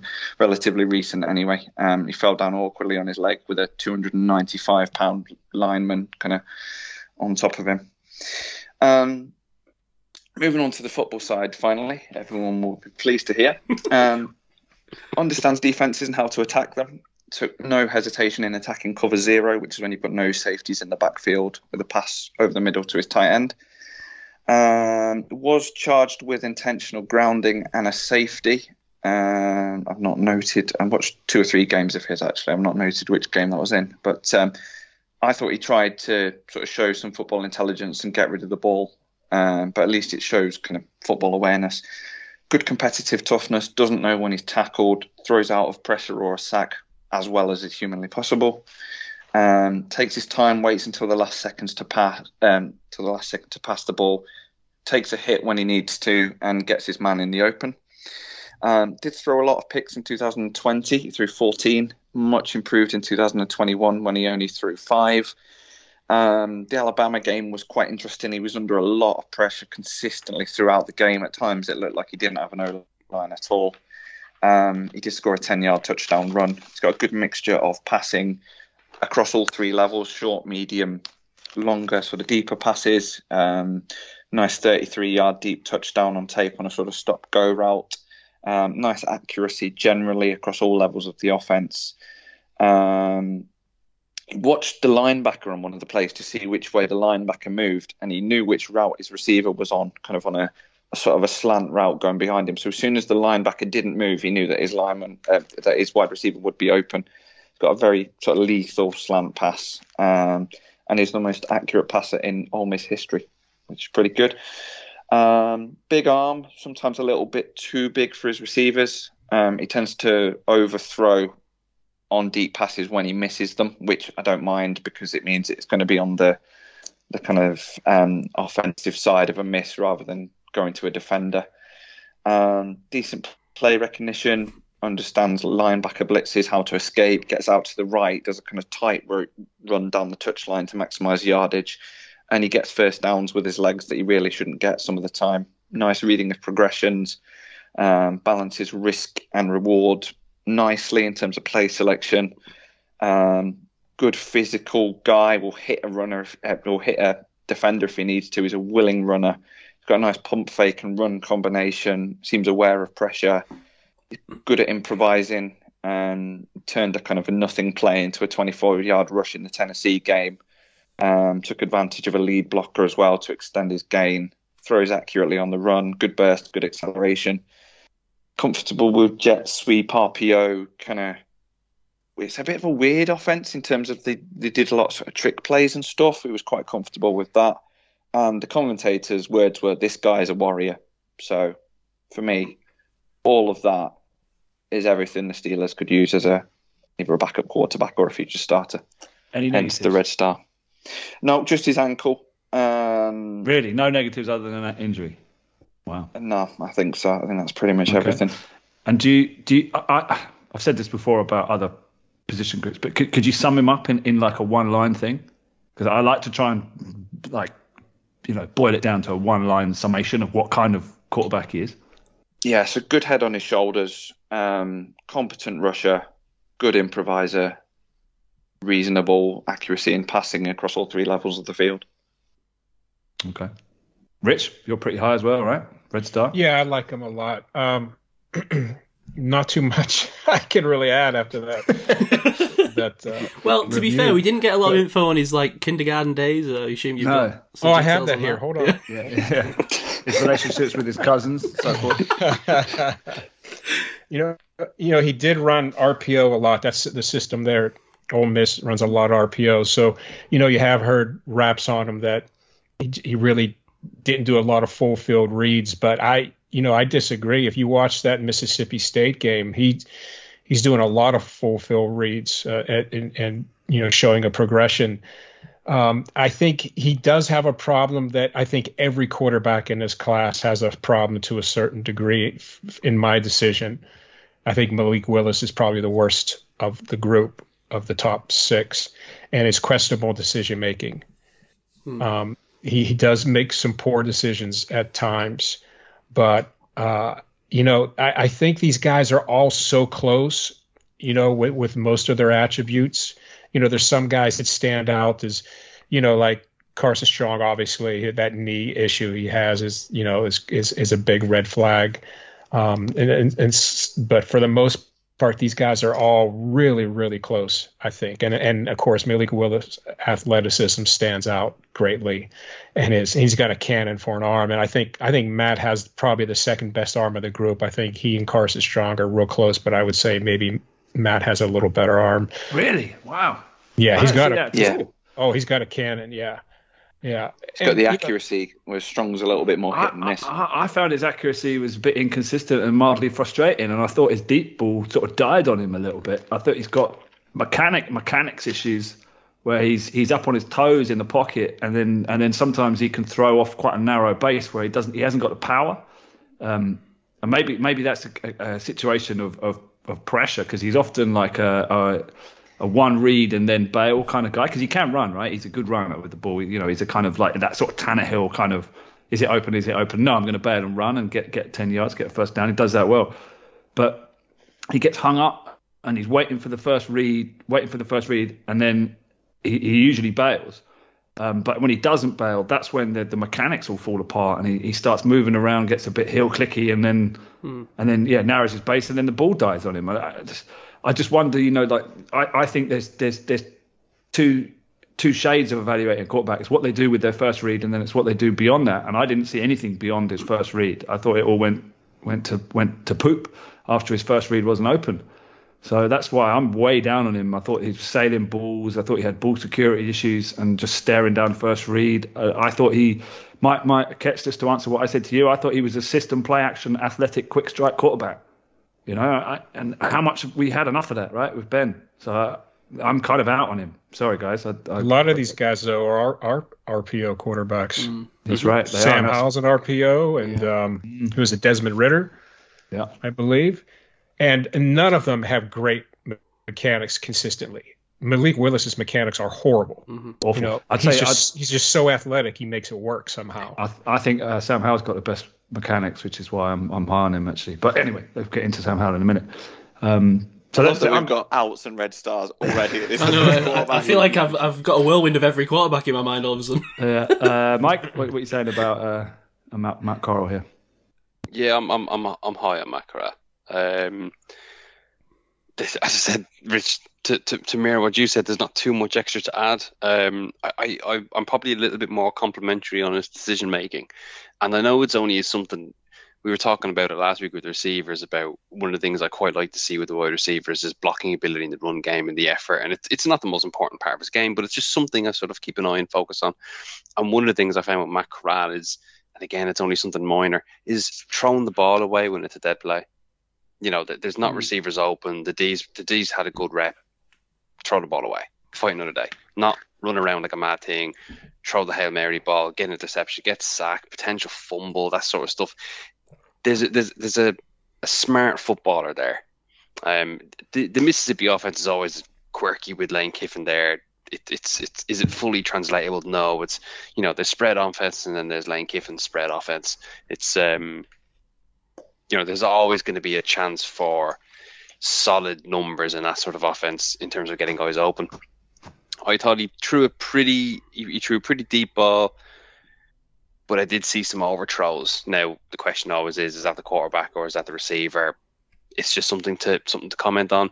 I thought he was quite handy through his progressions and through his reads. Running the ball is fine, but I did worry myself the amount of times he, he took on contact. Mm-hmm. He he's got to he's got to wrap up and get down early. And Yes. you know, Kets, you mentioned the two ankle injuries. Mm. If this is a guy that the Steelers take, we, we can't afford to be having a quarterback with ankle injuries. You know, he's going to be playing in horrible conditions in November, December, and hopefully January against decent pass rushers. We can't afford to have a quarterback with that level of, of injury history. So he, he's got to wrap up sooner and, and, and sort of live to fight another day. I've, it's funny you mentioned RPO. I think I've, I've got on the same page here. I've got the, kind of the comments I've made about Sam Howell, and I see the word RPO multiple times, um, sort of across the board. And I think we're going to mention it quite a bit. Um, but I saw decent poise in the pocket, and I saw good accuracy, uh, particularly in the short into and uh, in medium passes. Kets, you mentioned his 2020 14 interceptions. I remember the Arkansas game. I didn't watch the Arkansas game, but I remembered it from last year because he had a phenomenal start to the year. So his first three games against Florida, Kentucky, and Bama, he had nine touchdowns, one interception, and threw for very, very quick maths, the guts of a thousand yards. Hmm. And then against Arkansas, he threw six interceptions Jesus. and threw later in the season threw five against LSU. So out of 14 interceptions, 11 were in two games. But 2021, he didn't have a game with more than one. In fact, looking here, he only had five. And de- decent completion percentage as well. Something that I like to just check out with these guys. He was 15th uh, with 67.9% in 21, sixth in 2020, which is the year you're saying is a good year. That was 70.9%, and then 85th in 2019 with 59. So progression there, and he's kind of he's settled above that kind of 66 mark, which is Yeah, which is good. I mean, I'm looking looking at some of the, the completion percentages. Let- Let's pick a game in 2020. Vanderbilt 91%, uh, South Carolina 87.5, Kentucky 82.8. I mean, that's those are ridiculous numbers. And and and even this year, he's got highs of 76, 75, 74, 79, and another 74, and another 72. We're discounting the Baylor game. He only had, you know, when they were injured, two completions for six attempts. Um, but no, all in, I- I'm fairly high on Matt Corral. I'm probably going to have an end of round one grade on him. In all honesty, I'm quite interested as well. QBs were the first players I watched when I started the whole process for this year, so I haven't seen these guys in three months. So I'm I'm I'm fascinated to almost look back on my own notes to see what I said because so much has developed since sort of January time. Um, but no, I'm I'm I'm uh, I'm fairly high on Matt Corral. I, I definitely put him in the in category. Okay. Nice. Si, you in or out? Uh, yeah, um, yeah, I'm, I kind of agree with you. I'm on, I fall on your side of things, Gav, a little bit. That's why I have him as the sixth quarterback. I actually quite like his base skill set, um, which I think you kind of did as well, Gav, right? But Yeah, yeah. I, I just need to see things that he can run an NFL offense. I, I, when things got complex, his play reverted to high school play a little bit. I felt like a lot of the things you said, kind of bailing out the pocket, was his first instinct, looking to run too quickly. Um, I think we, you're talking about his arm strength. I think we may be getting a little bit lost in the weeds between arm strength and zip. He's definitely got good arm strength. I mean, he, uh, almost too good, like you said. I think he's sailing balls was one of my main concerns, but he's also got a lot of zip when he's throwing the ball on the move. Maybe a little bit too much. Kind of maybe wants to throw it a little bit more. Uh, what's the word? Uh, touch. Um, a little bit more anticipation, a little bit. But I, I thought he was at his best when he was just on a roll. Probably on those. I didn't watch that that those games where he had the ninety and eighty odd uh, percent completion rate, Mike. But when he when you could get him in the in the quick pass offense and, and get that first read to him over and over again, I thought that was when he was at his best. But I am concerned, as you are, Mike, with the being six foot one, looks kind of uh, thin and and maybe doesn't have his man body, if we want to use a a common phrase around here, and is also one of the guys that likes to run in and twist around and, and slam into defensive backs. Um, that does concern me as well. So I, I- I don't hate him at all, and I, and I think I'm probably going to be similar on a few of these guys, but yeah, of these dudes, a little bit lower down. So I actually thought he was three in, two out. Yeah, three and two out. I actually thought he was the least exciting prospect out of all of these sort of top six. But it seems like you guys were excited by his tape. None of uh, these guys, honestly, none of these guys I'm excited about, to be honest with you. I'm just trying to pick the guy who has the least amount of problems and, and Okay. still has a good arm, has decent accuracy, decent decision making. That's really what I'm looking. We, we have no Joe Burrow in this class. We have no Justin Herbert. We have no Matt Stafford. It just doesn't exist in this class, and it's just it's hard to for me to really to pick an order. It is it was really difficult. So you put him under the the safe guy tag. Uh, I don't know. Not willing Um, to go there. I, I don't think know if he's the safe guy. I, I think he's has a nice combination of of of, of uh, throwing skills and running skills that you know that the NFL is coveting these days. I mean, I would have Carson Strong way way higher if if he could if he was you know didn't have Yeah. the knee injury. You know, I think he's the best pure passer in the group, Carson Strong. To be honest with you, Got the best arm, yeah. best best pa- pure passer. I, I don't think he has. He's one of the strongest arms. I think Malik Willis is heads and shoulders above everybody in arm strength. But Right. Carson Strong is a, is a nice is a nice passer. Does Corral make the uh, golden rules list, Kets? Uh, Golden Rules. Corral does not. not a senior, not a three year starter, hasn't got 23 wins. He's only got 17 and didn't start 30 games. He only started 28. So I'm throwing the Golden Rules out the window despite the fact I introduced them. So here we go. No, that no, pass I off. like it. It's good. It's good. I like, I like these old school things. You know, it's cool. Because that is old school, right? That's like '90s stuff, isn't it? Yeah, that's probably why it's 60% rather than sort of 66, as you say. Yeah, that's cool. Though. For me, I, this kind of when you get into a, like a murky soup of quarterbacks, then I kind of try to fall back on like uh, accuracy and mechanics, and uh, I, I, I'm not sure about his mechanics, and I did I found his accuracy frustrating, so I, that's why I'm out. But you guys, you know, maybe we watch different games or we've seen different things, but so that's why we've evaluated that differently. Mhm. Okay, so so then okay, so in our top twos, then we've got Pickett as our next guy. Who wants to who wants to shout for Pickett? Uh, go on, I, I've got Pickett one. Has anyone else got Pickett one? No. If if you'd have told me that I was going to have Pickett one before we did this, I'd have been shocked. Um, I was quite down. You remember the Senior Bowl episode? Yeah, I, I was kind of down We're on a bit Pickett. Um, but obviously hadn't done you know the the, the depth of, of analysis that we do for this. So you know that was uh, neither here nor there. But you know, with your usual biases going in, I kind of felt that Pickett wasn't going to be my guy, and maybe more because everybody else wasn't my guy. He's landed at the top, but um, so Kenny Pickett. Let's get into it. obviously, everyone knows the story. Explodes in his final year, 42 touchdowns, seven interceptions compared to uh, 13 and nine respectively in both of his previous years. Meteoric rise to, to top QB contention from being kind of a late round pick. This is where the PFF grade comes in. One year wonder. So 2019, 75 grade. 2020, 69.8 grade. 2021, 92.3. Wow, wow. Just like a massive jump in production. That's the Joe Burrow jump. Um, and he added another five touchdowns rushing. Um, I don't think he's necessarily a dual threat, but but he's got the athleticism to make a team pay, kind of like Joe Burrow does as well. Um, he's got a ton of experience under his belt. Forty nine college starts. He's a what is he like a redshirt senior who came back after the COVID season with the extra year, so he's going to be twenty four by the time the draft rolls around, so kind of older. Um, but a lot of experience, which is maybe a plus for the for the QB position.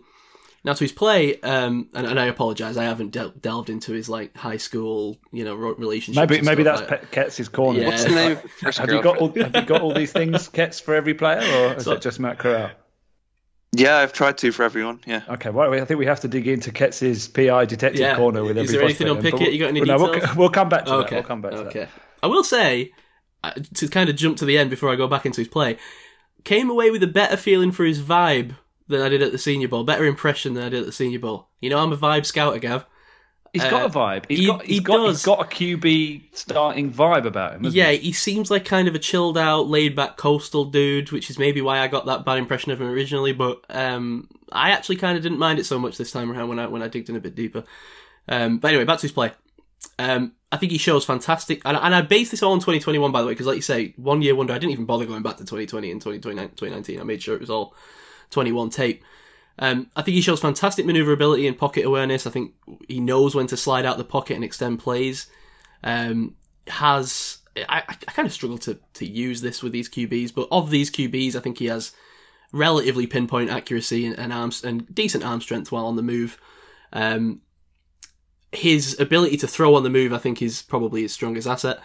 Uh, he hits sideline throws consistently while while you know off off balance. Um, does a very good job of resetting his feet to drive throws downfield after moving around in the pocket. Um, if he has to escape a pass rush, he does a very nice job of quickly resetting, um, delivering the ball downfield. Um, no fear at all in the face of free runners, makes accurate throws and is aware of the pass rush. Um, decent size and physical ability, no issues there at all in terms of the QB position. Does some really nice masking of plays and flair stuff. Um, this is maybe a little bit less important, but just as something that jumps off the tape, from kind of moving defenders with his eyes, rolling one way and then faking a throw back the other way, or uh, you could even even that famous fake slide right in in, in his last game. Um, he's got a bit of swagger to his game, um, which you know is something that we've seen with some of these top QBs that have come out in recent years, for better or worse. Um, he's got some really high degree of difficulty throws, which is something I like to see and something you didn't see from some of these other QBs in this class. I think when you see that he can make some of those really tight window throws, even if he doesn't do it necessarily consistently, the fact that he can do it is a big plus for me. Um, I actually think he feels like the perfect QB for Canada. Shoot me if that's wrong, but he's accurate when he's mobile. He's most comfortable when he's rolling out the pocket and on bootlegs. He's improvisational. He beats defenders to the outside. Kind of feel like he would fit nicely. Um, so I came away with a better impression than I thought. Now, obviously, I still do have a lot of knocks. None of these guys are perfect. Um, one of the biggest rises in one year to a senior. I mean, the sudden explosion in his play. Where has that come from? That's maybe even more meteoric than, than Joe Burrow was. The tiny hands thing. Do, do we care about that? I don't know. Plays with Tiny two hands. gloves, eight and a half inches, way below the traditional nine inch medium. Maybe we should get that on Bill Parcells' list of golden QB rules. Um, the second highest time to throw in the country. That's a little bit of a concern. No, has a lot of escapability. Some extends a lot of plays, so maybe that's part of it. But holds the ball. Um, while he does look good on the move, I think he has a tendency to do this rather than scan the field from the pocket, which maybe he wants to do a little bit more often. Uh, needs to lead the passer better at times. I think there's a number of throws where he was throwing slightly behind or above the receiver, relying too much on their ability to adjust and win contested catches. Um, I just wrote learn to throw it away. He was taking some unnecessary sacks um, and had a few fumbling issues. Maybe comes back to the hand size. And also, I just think he needs to learn what to take what he's given on the ground. When he's running around, he's kind of diving around for extra yards, and, and that's going to get him hurt. Or, or there was a couple of times when he fumbled as well as, as a result of that. So you know I expected to be out on him, but I actually quite like his play. I could, I maybe don't see him being the Joe Burrow, but I could see him being similar to like a Derek Carr, not quite that top tier, but a good option in that second tier of QBs. some concerns when it comes to processing and tendencies. Um, but ultimately, I think that's why he's not a number one overall pick. But as a guy who is maybe going to be overdrafted, but you're going to happen, it's going to happen with a QB. Uh, I like him the most out of this class, surprisingly. So you're you're definitely in. Yep. Uh, where where where where did you say you ranked him? Just Uh, for Kets. So Uh, what is it? at the top, at the top. Number one. Yeah. But not your red star. No, uh, well, I- I'll come back to that at the end. Okay. You tease. Yeah. he's my he's my number three guy. Okay. I like him. I like you. I, uh, he sort of grew on me. I was kind of out on him at like at the Senior Bowl, and he's kind of grown on me. I, I can see. I, I think that some people are viewing him as like Justin Herbert 2.0. I don't think he's that. No. Um, he does hold on to the ball for ages. Um, and the other real thing, I, I don't. I, you, you're right about his throws on the move; they are accurate, but I, I don't rate his accuracy all the time, and he, he is quite quick to bail on the pocket. And but then his his main negative for me is also his positive, which is weird, which is his ball comes out with so much mustard all over it. It's mm. like uncatchable at, at every level. So he's he's got incredible zip. If Zappe had his zip, he'd be in the in this conversation for good quarterbacks. But the problem is, it only comes out with zip. He he can't turn he can't turn it down. Like everything is coming out hot, even like the check down to the running back, and that and that worries me. He's he's more of a of a thrower rather than a passer. So that that's my issue with him. But I, I like it. He's, I love the improvisation. I like the you know the, he's pretty clutch. You know he. Is he a gunslinger? Is he like the most gunslingery guy in this group? Is it is it um strong? I don't know. I think he's up there. He's he, definitely more on the gun gunslinger sort of vibe. But I, I like it. You know, he's got good improvisation when the play breaks down, like flick shovels. He can tuck it and run. You know, keeps his feet alive in the pocket. You know, he does it drifts a little bit, and you know sometimes drifts into danger in the pocket. But I think he's got. You said he doesn't like handle pressure. I think he's got poise. in No, I said he rush. did. I said he did. Oh right, yeah, yeah, he's got poise. Sorry, I misheard you then. Um, but I think his his pocket presence needs some work. I think he, he's got poise, but he's he doesn't have. I just think he needs to like learn that the pocket is going there to protect him, and that he doesn't need to tuck it and run. You know. And I think that's true for a lot Just- of these guys because a lot of them are not necessarily dual threats, apart from Malik Willis, but guys that can make you pay with your legs, right? And a lot of these guys are tucking and running before they read the field. What are you going to say, Kev? Uh, just in terms of your gunslinger point of view, um, he was a baseball pitcher, but stopped playing as coaches thought it could impact his football ability. Also played basketball as well, so he's quite an all-round sportsman, really. But uh, Uh-huh. maybe he's baseball pitching the football too violently towards his uh, poor running back that's four yards away from him. Hey, history of good uh, baseball pitchers having some success. So not a bad, not a bad thing. Exactly. Yes. But no, I'd, I'd be in on him as well, pretty much for everything Si said. Uh, What about your negatives, Kets? You got got anything on the negatives? Uh, it's mostly positives to be fair. Uh, I think the the adjusting the legs as he's looking at passing options, he literally like jumps around in a kind of a sort of a diagonal kind of way, and is always kind of lining up his hips and his shoulders to where he's throwing to. So that that's always really good. Um, again, does the kind of tightrope run down the perimeter, gaining gaining extra yards.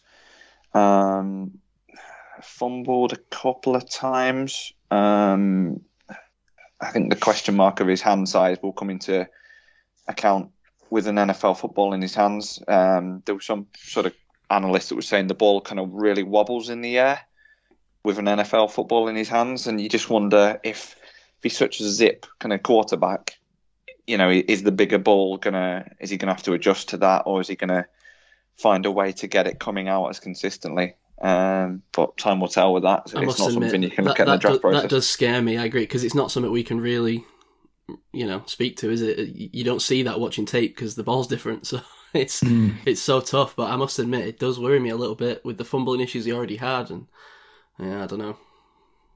I said it about Burrow as well, didn't I? I know, Go on, but what, he has, what he say, has an extra half inch. Sorry, Mike. Or Yeah, definitely cut that. Uh, what were you going to say, Mike? Before?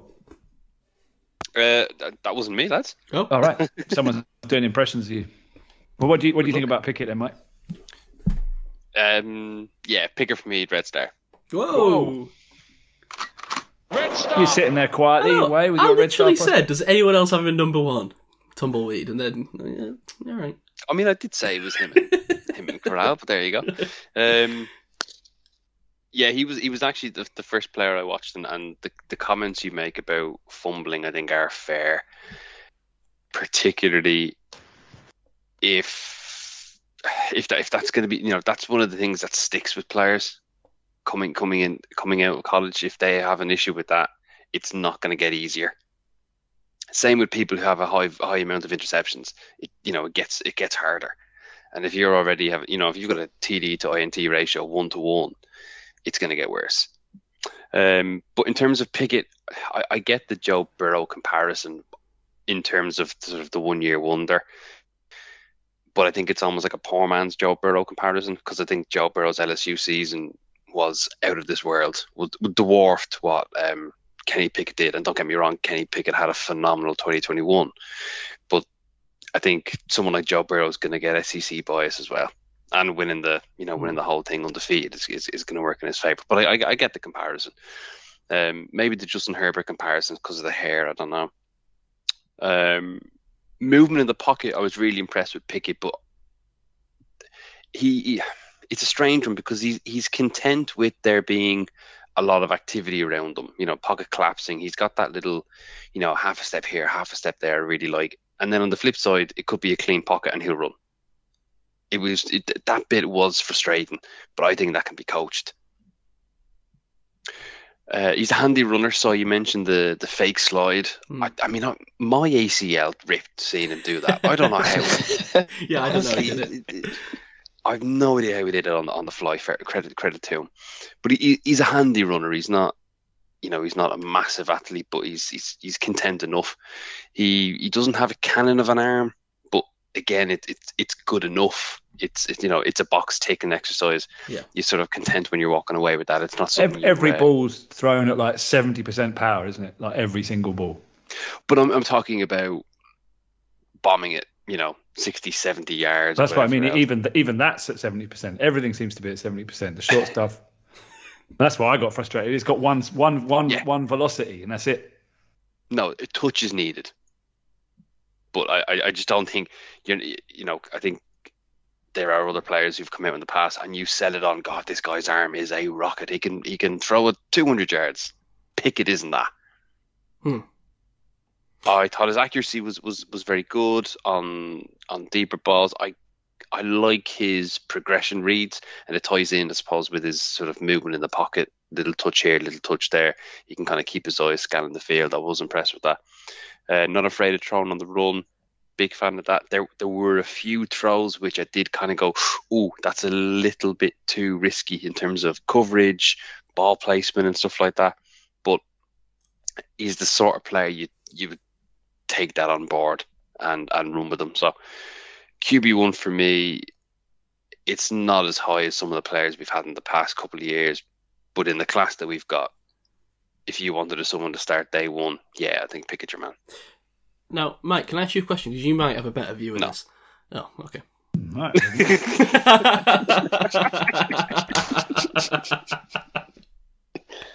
All right, moving on. I just Far got a away. fly with a clap. That's an achievement.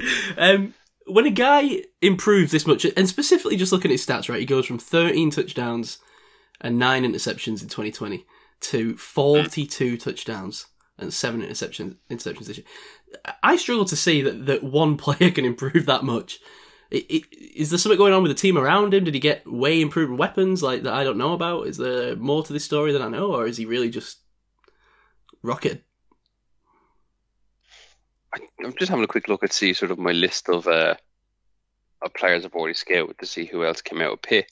Um, and it's a cornerback, so that's no use. Um, Do you know what I mean? Though it just seems strange that a guy can have that level of like. How do you jump, meteoric jump. The Yeah. PFF said it's the biggest one season jump they've ever seen. I mean, how do you score I- quadruple the amount of touchdowns? How does that happen?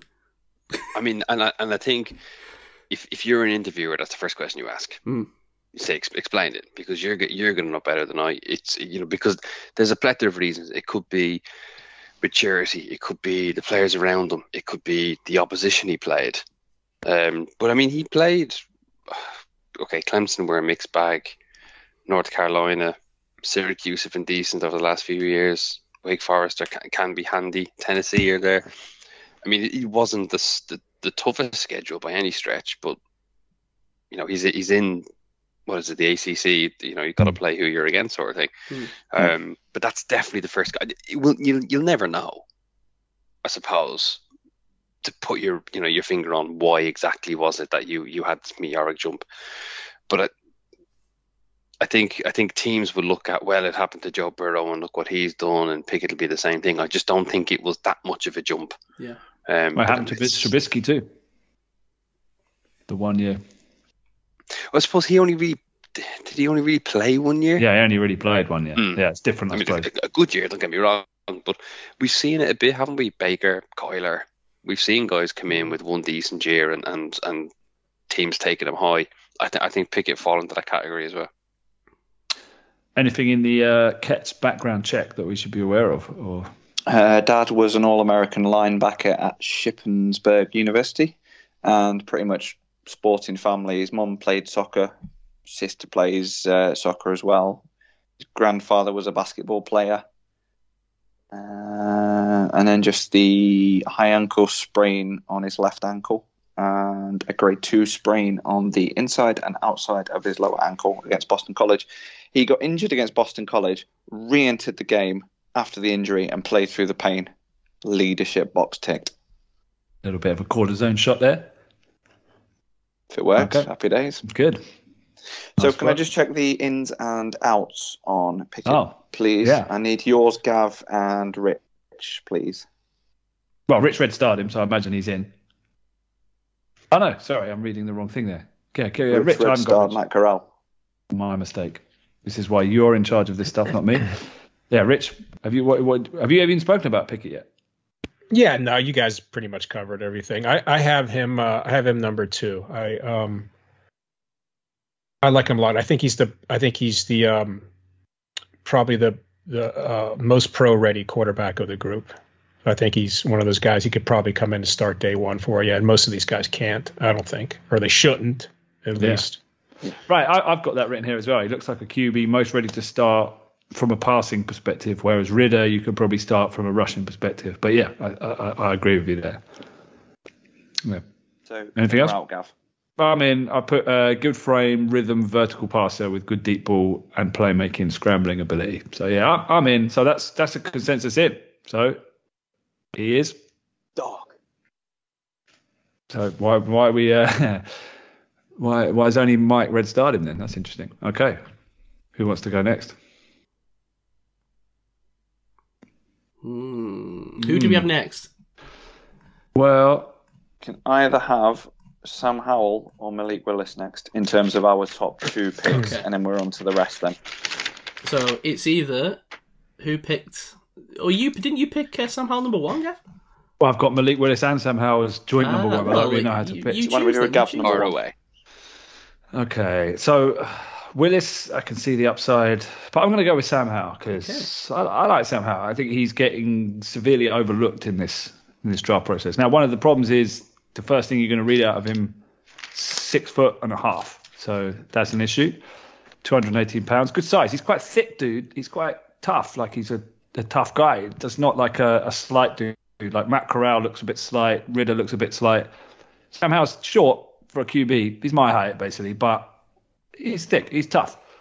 Um, now he's coming off a down year because a lot of his weapons left, and part of that was he had to change his game to be. Who's, who's turning their pa- papyrus while I'm, I'm talking? It's, it's quite off-putting. Some respect on the podcast. Yeah, digging down to try and find their notes that are so deep. Um, he changed his game to be a bit more of a rushing threat. Um, now this this I put that as a positive because he lost all his weapons and he had to he had to do, be a rusher to uh, to have success, which which they did.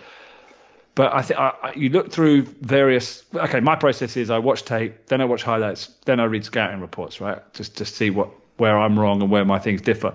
A lot of the scouting reports said that he bailed too much, or he was his. Hang on, what did I say? Yeah, it isn't pro ready because of his RPO scheme.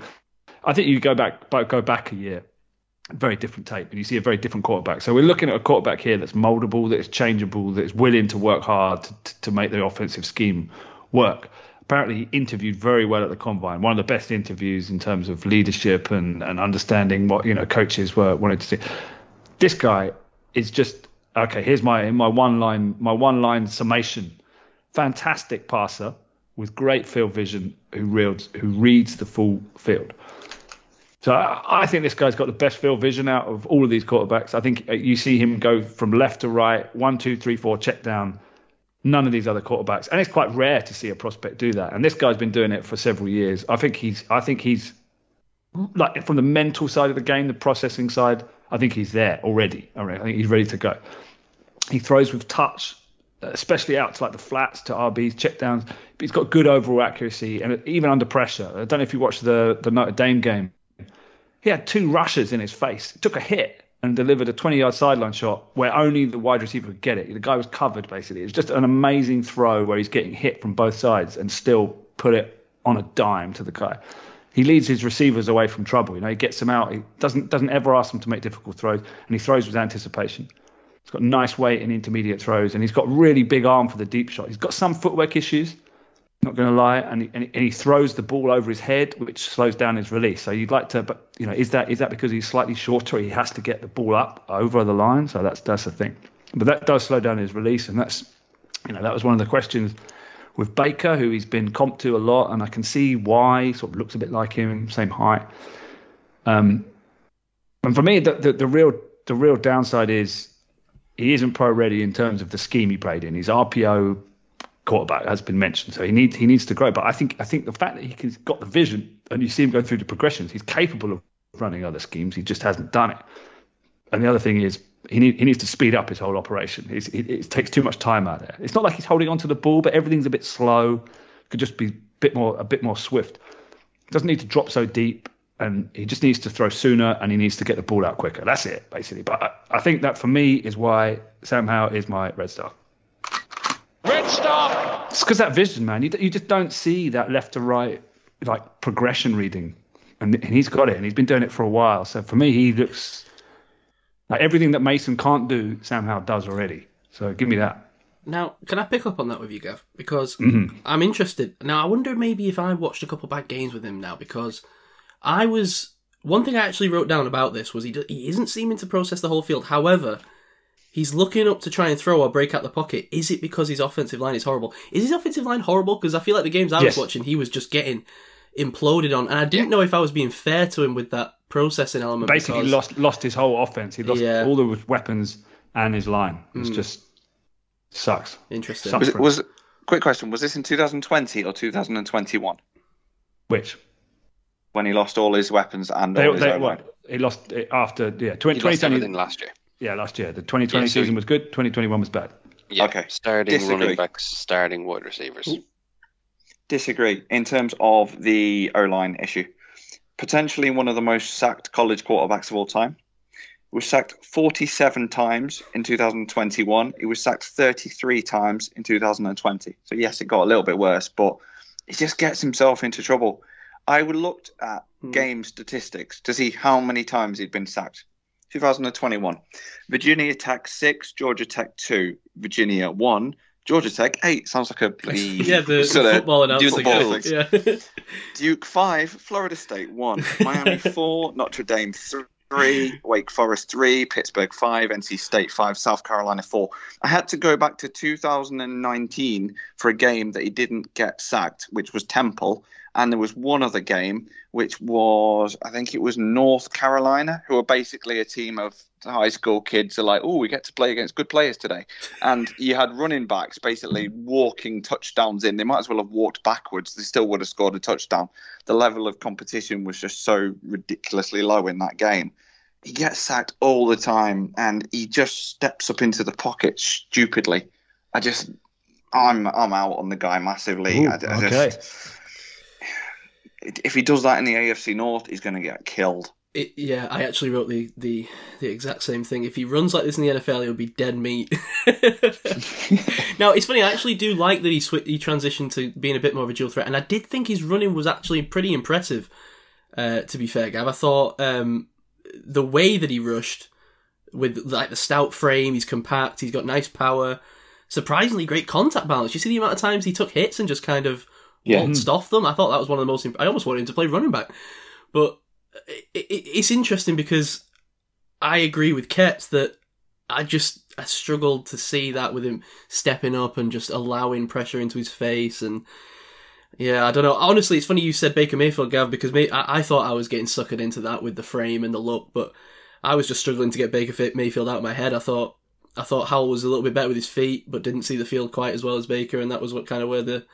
The You didn't think he saw the? differences I think he serves the field better than. Yeah, that's what I mean. That's where we seem to have Yeah. landed on different elements. Maybe you watched a bit more of him before I did, because you were talking about him earlier, right? As well. Well, I watched him last year. as Yeah. well. I mean, I just, I like, I like the anticipation. I like the accuracy. I just, you know, those those things I really rate highly, and that and that can be the, the death of any evaluator is over over egging one aspect of the player rather Yeah. than others, and I that's think- my probably my cross to know to bear. I think he, he plays with that same chip on his shoulder a little bit that Baker Mayfield played with. That played into it as well. Um, does have the nice arm strength, the very nice arm. Um, almost too nice at times again, where he's sailing balls at times. But the deep balls, he's got some Deep seriously balls, yeah, nice, nice deep, balls. Yeah, I agree. I mean, he basically got Dyami Brown drafted to the NFL, right? I mean, Who was laughing deep there? balls. Who was it? Admit it.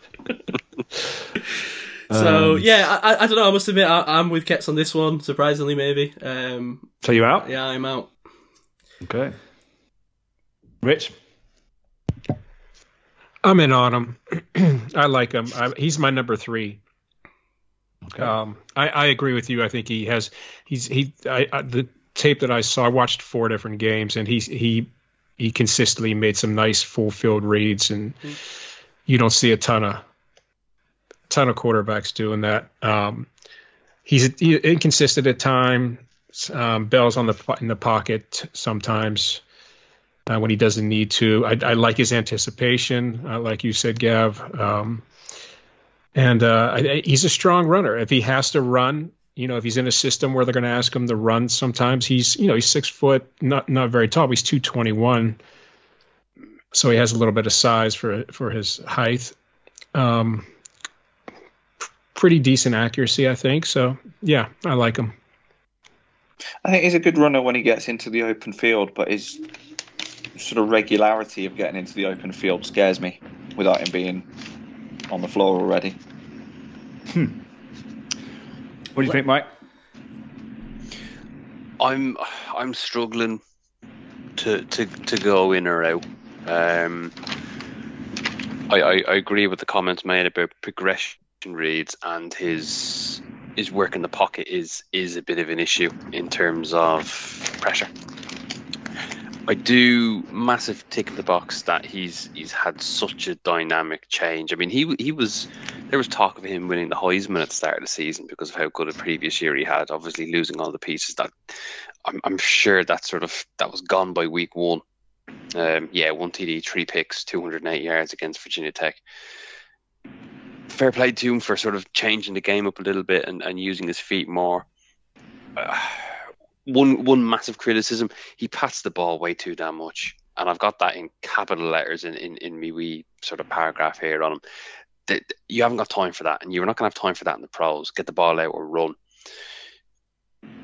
If he he's he's a guy that really needs to be in the right system. I know there's all the talk about Malik, Malik Willis and the system that he needs to be in. I, I, think Sam Howell is sort of cut from the same cloth in a way where he could really excel, but it's got to be in the right system. And I do think it's one where he uses his feet a little bit in comparison with sort of you know what he did in 2020. I'm really on the fence whether I'm whether I'm in or out. I'll given given the fact um you know I've I've been in on a few and I'm probably going to continue to be in on a few. I'll I'll say out just for variety's sake, but I'm really sitting on the fence with Sam Howell. He was he, he was a tough um a tough study this year, I have to say. Interesting. Just on some of the background, um, not a senior and hasn't got enough wins in terms of the golden quarterback rules. And in terms of the day to day stuff, um, significant number of parking tickets. His black Jeep Cherokee is outside uh, UNC's practice facility all the time, and he's got a couple of thousand dollars of like parking fines. To be fair to him, though, and, and you've got to give him credit for this, he's the first into the facility, last out, goes to bed early, doesn't drink, doesn't smoke. Madden is my Valentine. was a, a phrase he used. um, hasn't dated anyone in college. Um, didn't learn. Yeah, he didn't learn Korean, so he's got Korean heritage, right? But he didn't learn Korean as he didn't want the stress of an ac- academic stress of a difficult course. Um, grew up in the area, wanted to play for UNC. Um, grandparents had a military background, passed that down to him. Puts in 15 hours of video work every week. So in terms of like off the field stuff, six every box, really good. Um, 15 hours of video. Well, that's rookie numbers, mate. I did that this week. I know we've done that, but like you know, I can't but call we're that the wide professionals. receiver. I'm not even playing for UNC. he watches every opponent game for the last two years yeah, fair enough. Fair and enough. notes down every down and distance. Where is? Um... Have you done that this week, Si? No, I haven't. that's Have you? rough. Oh. um, I hope he gets them cut up into just defense, so yeah, me save him too. a bit of time. Where's he got Probably this Jeep Cherokee from? That's what I want to know. How, how old is he? I imagine a Jeep Cherokee dealership. I don't know. I've not got his registration and license I details. want to know. I want to know. I want to know the financing details behind this. yeah, yeah. Has he has, Has he it- missed any payments on his on his lease deal? I've Um, not paid any of his car parking tickets, so there's Ah. your there's your red flag. Uh, did we? Did, sorry, so he didn't make the golden rules. Did Pickett make the golden rules? Sorry, I didn't ask. did make the golden rules, yes. Ooh, yes. Okay. Um, yeah, one thing I looked at his uh, completion percentage wasn't great actually this year. It was 58th with 62.5, but in 2020 it was 19th with 68.1, which is pretty high, and then 60th in 2019, 61.4. So a bit all over the place with his uh, completion percentage. There's one guy who's all consistently high, but we'll get on to him later. Uh, everyone feel like they've spoken about Sam Howell, or does anyone else got anything they want to say? Uh, did we want the position for posterity where he is in, in the ranking? Is Kets jot- jotting that down? I don't know. Yeah, well, for me, I think he's number with- one. I think he's number one. You got him at one. I got him at Mm-hmm. four. Yeah, I got him at four. Uh, five for me. Yep, five for me as well. Um, someone Rich? was five. Which was three, I think. Yep. Uh, Gav was one. Si, what were you? Sorry. Uh, four. Four. Cool. Okay, so next up, who's not gone? Who wants to go? Well, there's only you that hasn't given out a red star yet, so why don't you go? I, I, I already did Pickett. I need to pick it. Who read? Oh, so, so you and Mike red star Pickett. No, I, I didn't- again, I said, can we wait for the red star? All right, sorry, Red Star. I didn't give you a drop. I said I was thinking on the red star. I said, can we save it for the end? And now you, Oh, you're did you? pushing this red star on me like it's uh, Oh, I'm sorry. a meal I'm and sorry. in-laws. Jeez. So none of us, none of us have red starred Malik Willis, which is going against. Do we? Are we, none, are, are we all being cute here, or are we all trying to avoid like being chalky, or what? no, I don't think Here, so. I'll do Malik Willis if you want. Okay, go ahead. Yeah. I can't wait for this already.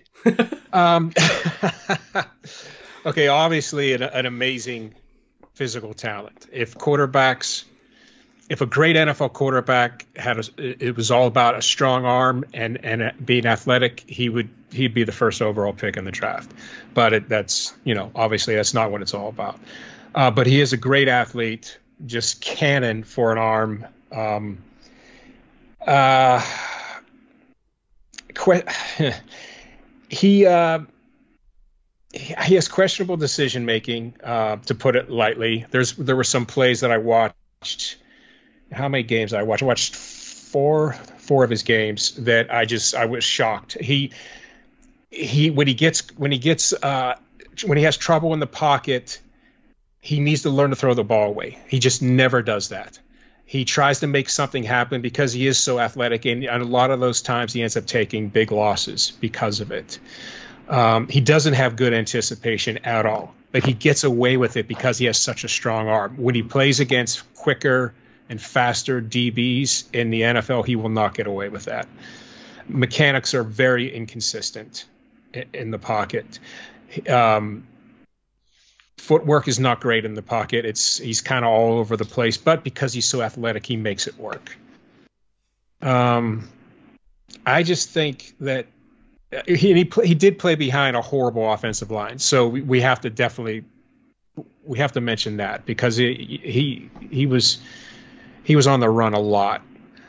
Um, I just think that it's one of those things where you know people are so enamored by this guy's arm strength and by his athletic ability that they're they're not really um, they're not looking at the at the big picture all the time. And, and I hope that Tomlin isn't enamored with this guy as much as I think he might be. Because if he if he if we end up sitting at 20 and he drops to 20, then fine, take a take a chance on him, uh, fine. But there's no way, no way we need to trade up and get this guy. I think that'd be a huge mistake. Um, so I'm out on him. Wow. I'm out as well. Whoa. He tries to do everything himself. He's clearly got something special, but he's selfish.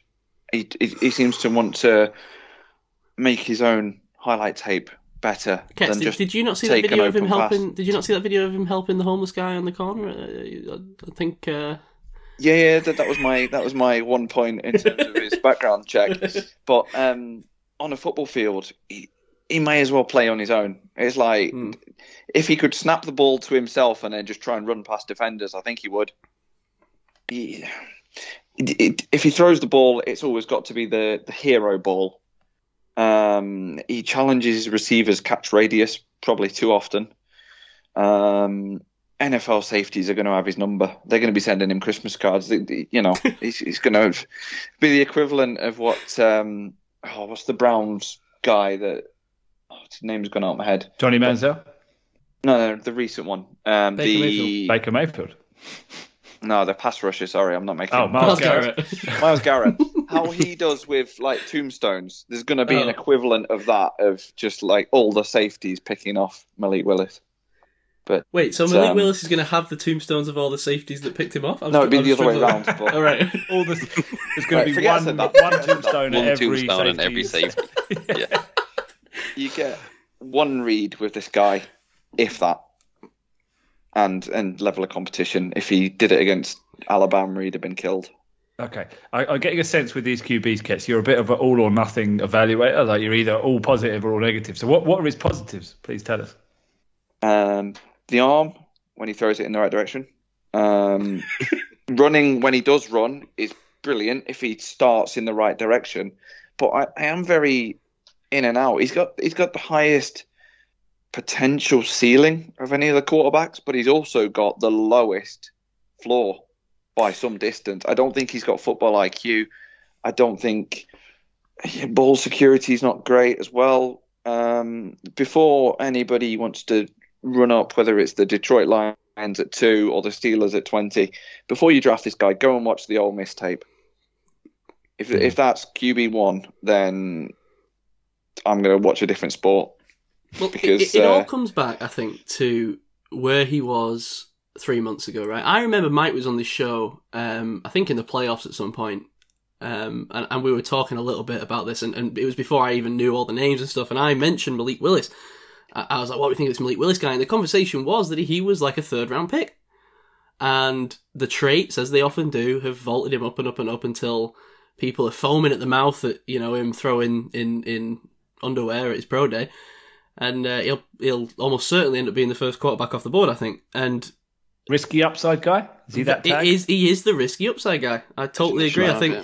he's absolutely going to be an exciting pick. He's got the most upside. I think if you you know if you had to lean one direction or the other, he, I haven't seen enough in terms of his development and his fundamentals and his traits, and that worries me that he's going to be overdrafted. So it's a weird in and out one because I wouldn't say I'm necessarily out on the player. I think he's got potential, and you know obviously you love the traits, but as that top ten pick, and, and as Rich said, if you were looking at uh, moving up, no, that, that's a hard out for me. So I, I'm going to go out. Okay. I'm in. I'm in, but I, I'm I'm against trading up for any of these guys. Okay. That, that's my position. My position is you have to.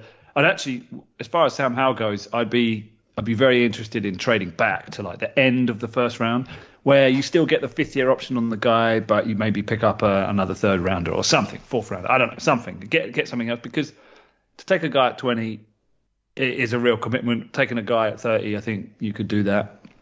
I don't know. Maybe someone wants to move up. But then, then again, QB is such a position where you have to take the guy, and it, and it, you know, if all these guys on the board, who do you take at twenty? Maybe it is, maybe it is Malik Willis because the upside is there, right? I mean, the, the one liner I've got. Exciting upside prospect, fantastic athlete with burst and agility, strong arm with nice deep ball.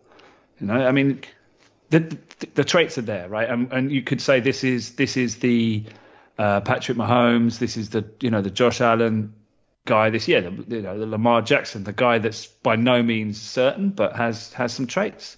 You know, Just- Just touching on uh, Lamar Jackson, my um, line, one line for this guy was running back with a cannon arm. Yeah, but I mean, he's got a thicker frame than Lamar. He looks more durable, and he's got a thicker frame than Ridder as well. He's built like a running back rather than a wide receiver. So I think that's that's a plus in that in that column. What you gonna say, Si? Is Willis um, closer to Lamar Jackson or Jalen Hurts on the, the scale of?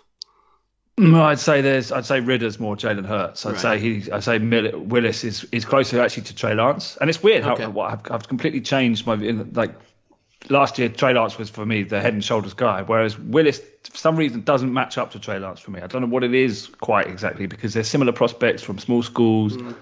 similar traits, but something about Willis I just don't. I'm not in love with him. You know.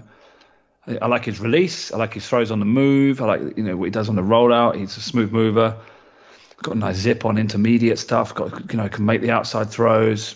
You know I do like his pocket movement, but he needs to, he definitely needs to extend his pocket climb and and and, mm-hmm. and you know read through his progressions before he bails. That's a big thing, and he, he needs to get more judicious about when it when it is time and when it isn't time to make a play with his feet. Right? I mean that's just obvious from the tape. I think he's very slow at making his reads as well, and he invites pressure as a result. And I think even mm. though he's, I think it, it's funny because you, people look at that as a positive and they say, "Well, look how look at his escapability and look how he rolls out in the pocket." It's like it's only happening because it's taken him so long to get through his first read that he's got two guys in his face, and now all of a sudden he's scrambling around and the play's broke down.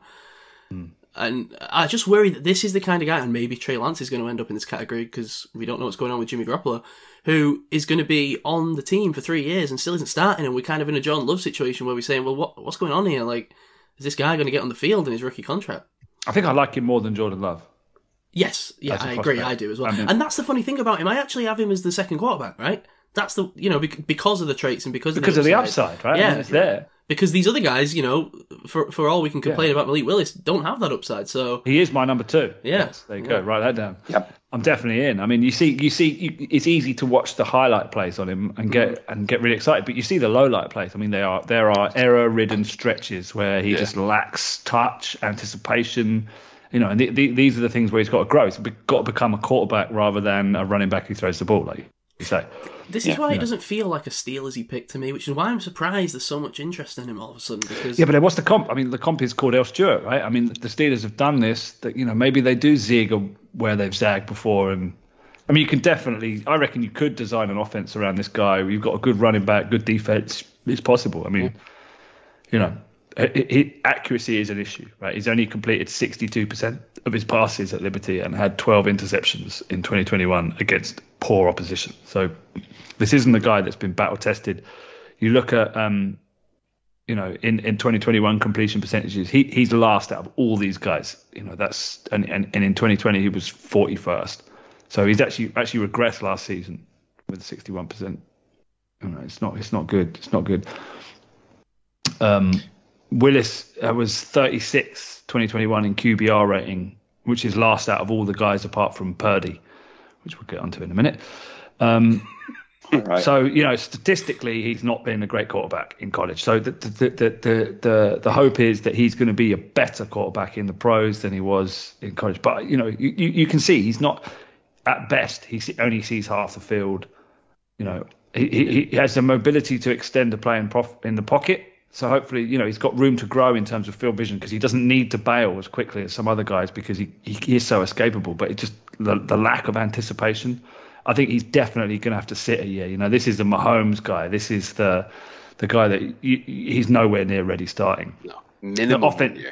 Yeah, minimum, maybe two. I mean, the offense was was so simplistic. I mean, you, the Liberty offense is like a high school. I mean, it's like a you know, Pop Warner offense. He didn't have any. You know, didn't, they didn't give him any reads. There, was no checkdowns.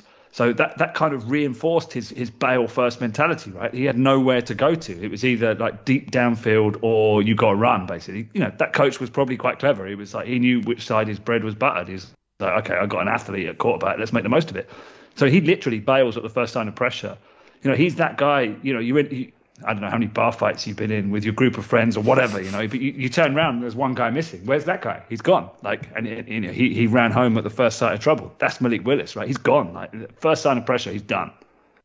So you know that that needs to be checked out. And I don't know, is there anything in his background, Kets? What you got there? I didn't get a lot on him to be honest. Um, there was just obviously a lot about the, the homeless guy in Indianapolis. Um, I, I didn't see a specific amount of kind of background information on him. Well, a question though to ask on the background, uh, going back to the Joe Burrow comparison. You know, we know that Joe Burrow was at Ohio State, uh, hit the transfer portal, went to LSU. So Malik Willis was at Auburn for two years, was told essentially he's not going to be the star. Why wasn't there another very highly ranked college team after him? And instead he's gone to Liberty. I don't know what conference Liberty are in. Apologies to the Liberty fans and listeners, um, and those who work for the insurance. Gee, That jingle is still in my head. The the, the American TV ad. Good. Liberty, liberty, liberty, Yeah. liberty. Can't get it out now. Thanks, uh, thanks, bud. Um, that that the only background question I have is that is why wasn't he picked up? You know, LSU took Joey Joey Burrow and obviously saw the talent that he had. Why didn't anyone else do that with Ma- Malik Willis? Where were the teams in the SEC or the the Big Ten or the Pac-12 or whatever going after him? Because he, he you look at the teams he played. Gav, you made a great point there about there are some awful games in there, and Liberty is a very simplistic offense. I'm expecting him to dominate, and he didn't. You know, the the one team he played in 2021 of note was was Mississippi, three interceptions and was 16 for 25, 173 yards. Now, 71 yards rushing, but that was a 2.6 a pop. That that that's that doesn't jump out to me. I mean, who else is he playing? Old Dominion, Troy. Who are Campbell? I've never even heard of Campbell. Um, North Texas, Massachusetts, Alabama, Birmingham. I mean, these aren't big names. He, I, I think he's a so, I, I, he's such a project pro- projection. It's it's terrifying. This is You know, this is I- the issue. Uh, It scares me to death, mate, that we're talking about drafting a QB potentially second overall. Right, that's the buzz maybe with the Lions. That has a sixty-one percent completion percentage against these teams. I can't believe sub that. I don't, I don't yards. think that's smoke, man. The, the, the, I mean, okay, put this on my tombstone. The Lions are not taking him at number two. I I'm sorry. they They. I'm checking the odds. I hope they do. I think they, um, will. they, they are seven seven to two yesterday. It was. Lay that bet. It's not happening. The I Lions aren't stupid. uh, mm, okay. You in or, in, in or out, Mike? Out. Oh, I'm the Lone Star. Lone Star in. Who saw this coming? I thought Wow. Malik Willis to a world be of loved. islands. Wow. Yeah. I nearly red starred him as well because I love the upside. I love it. So just in terms of rankings, um, Rich, where did you have him? I have him at five. I had him at two. And Mike? Uh, tree. Good. Wow. Okay, cool. Thank you. Three and you're out. I'm at two and I'm out. And, and this is Two and out.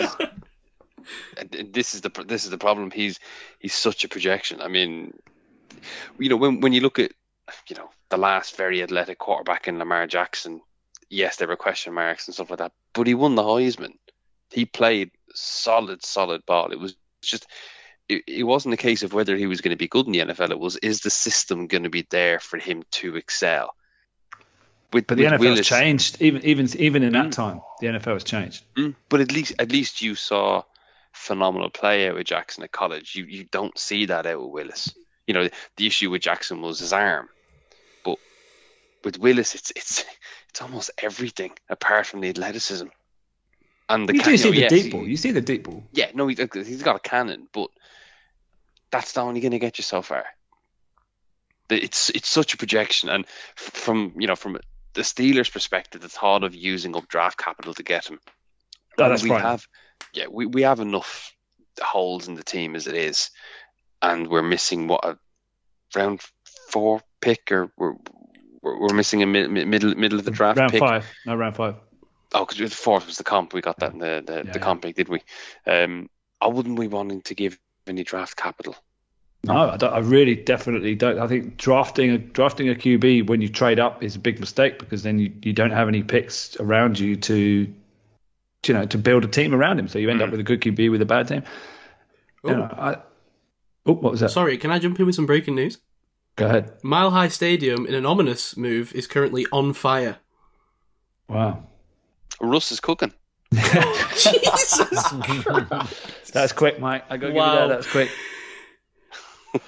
God, Mike. What's happened there? Then? Interesting. I don't know. Breaking news. Yeah, sorry, that's not really relevant to this, but just No, uh, it's not really relevant in any way to anything, but it's happened. Uh, does uh, does Malik Willis make the golden rules? I'm guessing no, but go ahead, Kets. Uh, he does not because um, where are we? Uh, well, didn't start 30 games, only started 23. Didn't win 23 games, only won 17, and didn't start for three years. Okay. Well, we'll return to Ma- Malik Willis. That's interesting. I'm the I didn't was, wasn't expecting. I was expecting to be the guy pulling him all back, but um, didn't, didn't expect to find myself in the uh, the Malik Willis fan club situation. Live by the sword, die by the sword. Hmm. Interesting. I mean, I do think there's a reaction from that kind of Bills Chiefs shootout playoff game. Everyone thinking we need a QB that can do the things that those guys are doing, and and this guy in this draft class is the guy that's most capable of doing those things, right? You see it on the tape, um, the rollout throws, the off-platform stuff, the creativity. So I think I think that that's that, that's why where the hype comes from. I get that, but I, I kind of also think like the modern NFL, there's, there's a lot of desperation from a lot of teams. Like, oh, quick, we need a quarterback. You know, most teams would have probably looked at, you know, Baker Mayfield and gone, yeah, he, you know, he's a league average quarterback.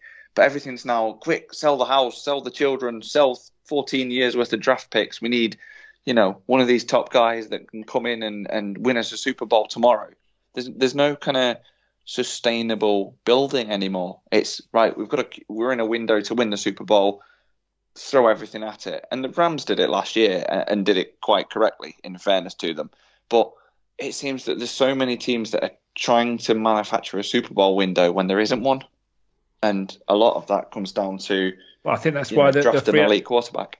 The the free agency has been so trade crazy this year. It's because teams are more willing to to give up uncertainty in the draft for certainty in free agency based on what the Rams have done. It's a direct reaction to Rams winning a Super Bowl, and it makes sense. I mean, it's been for too long. There's not been enough trades in the NFL, right? I mean, it ma- it makes sense to do this. You know, if you're a team that's rebuilding, just give away your best players and take the picks. I mean, it's it's it makes sense to me. So you know, if you're you're a desperate team and you need some upside, Malik Willis is the guy. I think you know. Certainly a guy. I don't think he's the guy, but never mind. Okay. Right, Let's keep Well, searching. what, who's the guy. more upsidey guy in this draft? If you want to go draft for upside, I mean, Well, there isn't one. There isn't. there isn't one. He's the upside guy, Yeah. right? I mean, Yeah. he's the exciting prospect. You turn on the highlights, it's all there. Well, actually, maybe we'll get to a guy who's got some upside later on. All right. Ooh. Um. Okay. Where are we going next? Who's not gone? We, we've done four. We got five people. Mike. Uh, I think Rich. I think Rich has gone. no. Rich did it. Rich No, did Rich it. did. Uh, It's uh, it's Mike who's hiding. Is- is it Mike? background. Sorry, not, Mike. not It's you. telling us that he has Ke- Kenny Pickett as his red star. Not tell you know, just being secretive with his QB nuggets. Ah, he did tell us it was you. I That, did anyway. say that. Yeah, yeah, yeah. Mike did. It's you. No, Tough crowd. I asked who's got Kenny Pickett as the number. Let's not rehash old arguments, right? who's next? What's the next QB? Mike. All right. Shall I go, lads? Yeah. Brock, Pur- no, I'm joking. Uh, Desmond Ridder. sorry, sorry, Gabby. Still here, beating heart. Typical QB size at 6'3", maybe a little bit skinnier, at 2'11". Was a big fan of his ability to run with the ball, not afraid with that. Huge fan of his uh, of his pocket presence and, and movement in the pocket. Again, it's something I've really focused on this year is the the the compliments that the experienced QBs in the league get in and around that just that little step here, that little step there, that buy them just a just a split second to make a play. I did see uh, I did see a lot of reps where he'd really step into the pocket to make the throw. He's athletic enough to evade pressure. Uh, snappy release, gets the ball out nice and quick. Reads his progressions quite well. Some throws, uh, sort of medium, intermediate throws, I saw come out a little high, uh, but very, very good arm strength. Can really zip it in if needs be. Accuracy was one area I I think I've got here 62% across college. 50 games, very experienced, 28 rushing touchdowns, 87 passing touchdowns. I have to say, boys, I'm I'm I'm fairly in on Desmond Ridder. Hmm. Some people have got him as the top quarterback. Some people that I actually like quite respect and read what they say. No one's feeling that. Uh, no? yeah, well, I was going to. Sorry, I was. I, I got to be honest. He is. I've got him as number three, right? And if it's purely based on today, he'd be number two. Um, Yeah. You- Why if that- today specifically? because um, that would knock Malik Willis out of the conversation because Malik Willis is there because of his upside. If that makes sense, it it becomes. Oh, I see. You're like starting now. Yeah, yeah. If it was Right, like right, what right. they are today, Uh, for me, I, I do think he's a little boom busty. uh, I give you that. Um, but I think his upside could be like a, a Josh Allen with you know movement ability, and he's overcome similar accuracy issues because he's improved. Josh. Allen. You see Josh Allen. No, I don't, I don't, I'm saying that's his that's that's his ceiling. Right, he's like a Josh Allen type player with not maybe not with the, the the physical element, although he has got a little bit of that, but just the just being that dual threat that's that's still a pocket passer. You know, like that that guy who is uh, can be an excellent pocket passer, but then is also maybe a dominant runner on the side, but but doesn't move. You know, isn't like Malik Willis where that's his first instinct. Um, I don't know, man. I just like I like what I see. I think It seems like he's got the work ethic. Um, he's got some, you know, he has the fundamentals down, which is always a big thing that you got to search for for these definitely has the fundamentals. Sorry to interrupt you, but just just a little nug with the fundamentals. Yeah. He's he's the only guy I saw out of this group saying snaps, uh, taking snaps under center. Mhm. Did you see anyone else? I don't know. It was all everyone I else was they all were shotgun all- all yeah, the they time. were all shotgun, yeah, This yeah. this guy takes snaps under center, which makes him like for me. I think he's the most pro ready in, in terms of that with his with his rushing floor. Sorry, Karen. Didn't mean to. Well, no, that's it. And then, then, then he's, and you know, he's got some rare traits that I think are worth worth betting on. So, you know, if you want a, a guy who is maybe a little bit more pro ready, and I think he has a lot of upside. I, I don't know. It, it's the it's the journey that Josh Allen went on that that made me think of it, where he struggled with accuracy a lot in college, right? And Mike, you mentioned his accuracy was what sixty two percent over college, but it was fifty four percent in in uh, twenty nineteen, and sixty six and sixty four percent the last two years. So. Mm. Certainly not. it's elite, definitely and that- improving. yeah, it's, improving. It's it's a question mark, but it's improving. Which was what you know, you remember a few years ago. The, the prevailing knowledge was that accuracy couldn't be taught, right? And that hmm. was maybe the one thing that you needed coming out of college. And Josh Allen has kind of turned that narrative on its head a little bit. But I'm a big fan of Desmond Ridder, dude. I, I- I think you know, great size position, long strider, legit weapon with his legs, but but uses it as his kind of secondary option. You know, he still wants to pass the ball, which I think after watching all these other guys was annoying me with everyone else. So maybe that's that's kind of got him a few extra marks with me. But quality footwork, movement in the pocket, uh, reads the field well. I thought he's advancing his progressions and his decision making, makes quick decisions and gets rid of the ball. And uh, oh, I like these. I, I, I picked up on one of these last week. I'll do it again. The old uh, area scout quotes. He's a humble leader who leads by example, and football is important to him. You will never have to worry about whether he's working on his game to get better. Area scout for AFC team. AFC Um, team scout. Yeah, so so I, I'm dude, I'm big on him. Um, I'm still thinking about my red star. I'm gonna leave it at that. Ooh, uh, oh wait, I thought you Whoa. I thought you wait, hang on. You roll back. I thought you red No, starred I again never read. You just played the drop. You can't just play the drop and say, "There you go, there's your red star." Oh right. I'm. Surprisingly, I will agree with Si on this because I didn't circle it. I had the pen ready around Oh. KP, and he, he didn't say it, so I didn't circle it. Okay. You know, you know, Desmond Ridder was first. He won the combine, right? That's true as well. Yeah. Yeah, he, he was uh, the best forty time, four point five two. Yeah. Uh, good vert, thirty six inch, good broad, ten foot seven. So, you know, all the Malik Willis fans out there saying he's the best athlete. Well, actually, Desmond Ridder was. And he meets the golden quarterback rules in full. Big tick. Okay. Now, why is he falling? Because we we spoke a lot about his pros. Why why is he not in this conversation with I'll tell you why. two or three guys? Accuracy. Hmm. It is improving, but it's an issue. I mean, he is slow to see and do it. No anticipation.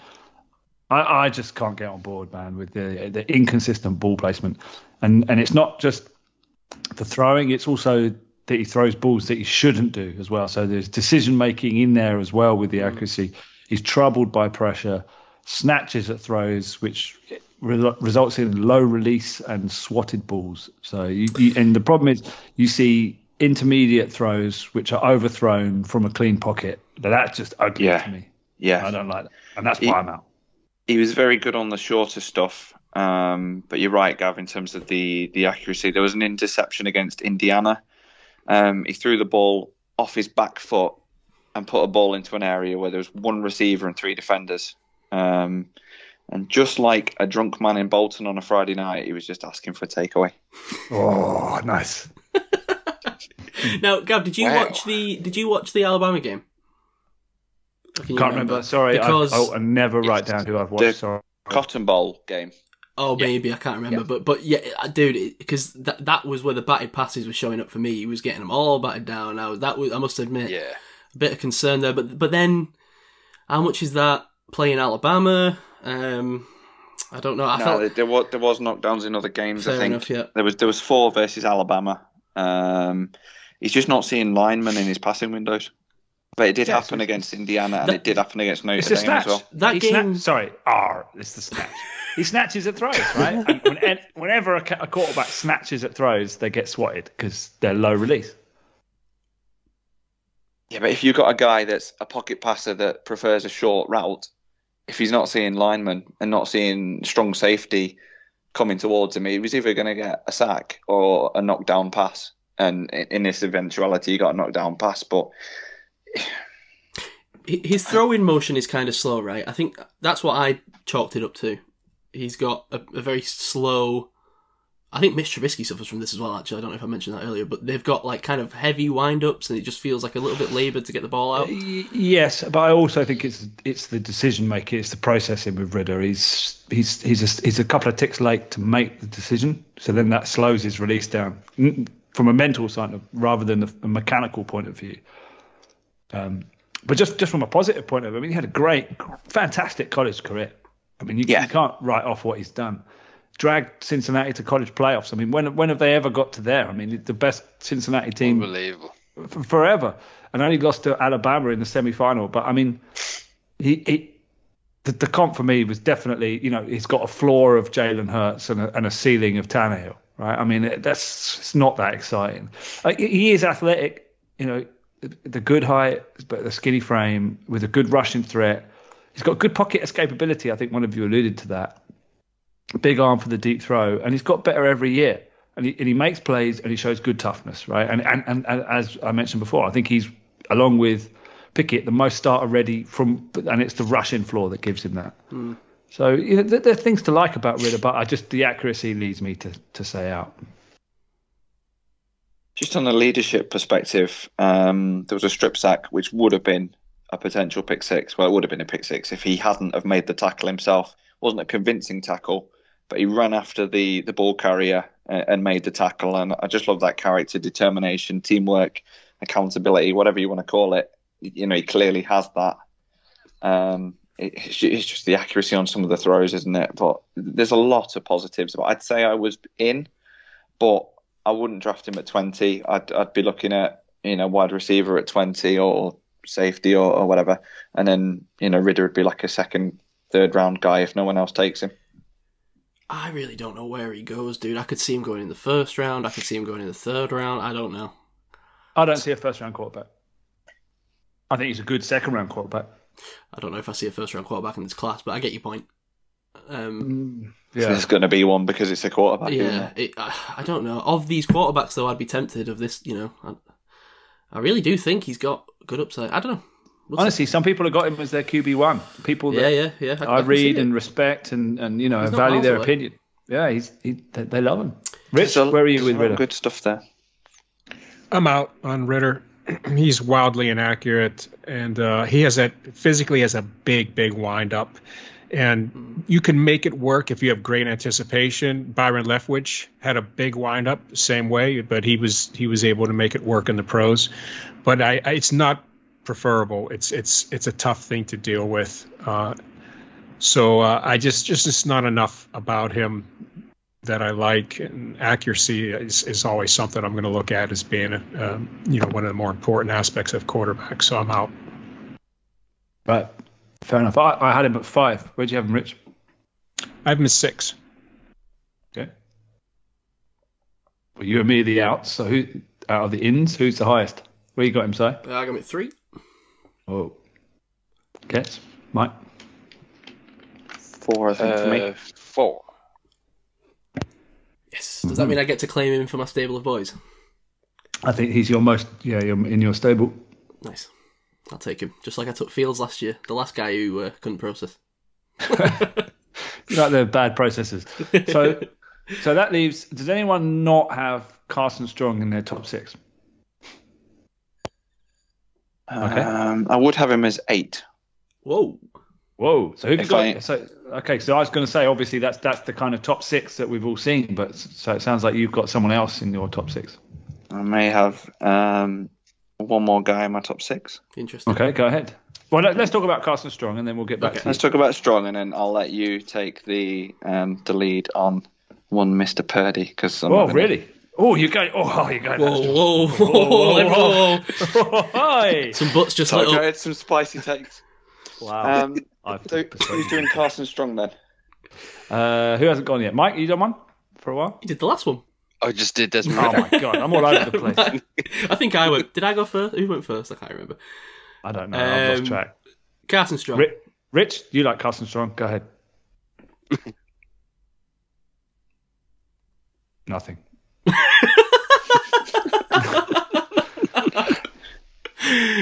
Okay, Carson Strong. Um, You go ahead, Si. Carson Strong. Nevada. huge production in a pass-heavy ver- vertical air raid offense. Um, what I put down about him, he looks like a QB. That makes sense. Big Tall, bodied, big statued, big bodied, passer. 6'4", 215 frame. We're going to ignore Ketsy's snarky comments. Yeah, if this was like 1995, he'd be like shooting number one pick, wouldn't it? Ketsy's like a heel. Ketsy's just like coming for me every time I say anything. I Um, didn't even get. I didn't even get what you said. You say? It was funny. he just said no when I said, "Does he look like a QB?" All right. He's been emboldened by Mike's attack on me earlier. Yeah. Um, shouting up for the bleachers. He's obviously a legit arm talent. Rich said uh, he thought um, was it Corral had the best arm talent, and I don't know, man. I'm still gonna go. Uh, I'm still gonna go Carson Strong, maybe. Um, No, I think Carson Strong has the best arm talent. Sorry, Oh, I was having a coughing attack when you guys went to me. All right. Okay. Well, thanks, thanks for saving God us. bless. We don't need any coughing attacks, so thanks, man. Um, yeah, you can you can hit any throw with a nice nice quick release, very tight spiral, very talented thrower of the ball. I think that's what you said, right? Right, Rich was he's the most talented thrower of the ball, maybe. mm-hmm. Um, I think. had the longest throw in college football last year, 70 air yards. Um, and just so little wind up to fire off a rocket. Like that's what's most impressive to me about him. Just you know, we're talking about Desmond Ridder having that big long wind up. It's with this it's just a flick of the wrist, right? That just just perfect tight spiral, a little flick of the wrist. It's nice to watch. Um makes some nice tight window throws, but but it's all about the it's all about the mobility, right? There's serious health red flags. Had osteochondritis in his knee. Sorry, go on. Where would where would he go if he didn't have the knee? Well, I don't know because was did he move around before the knee? I don't. It's hard for me to. Was he was he particularly mobile before he had the knee issue, and now he just lumbers about, or was he? I mean, I don't think he's ever that mobile. But uh, let's talk about that. He's had two knee surgeries. Yeah. He's got a problem where his cartilage. I'm sure Kets will go into great detail exactly about this, but he's got a problem where his cartilage is detached from the bone. Now, if the second surgery, which he's had, was successful, then the prognosis is good. But obviously, that's a risk, and I guess that's what all the, the NFL medicals are checking out how that how that went. But I don't know.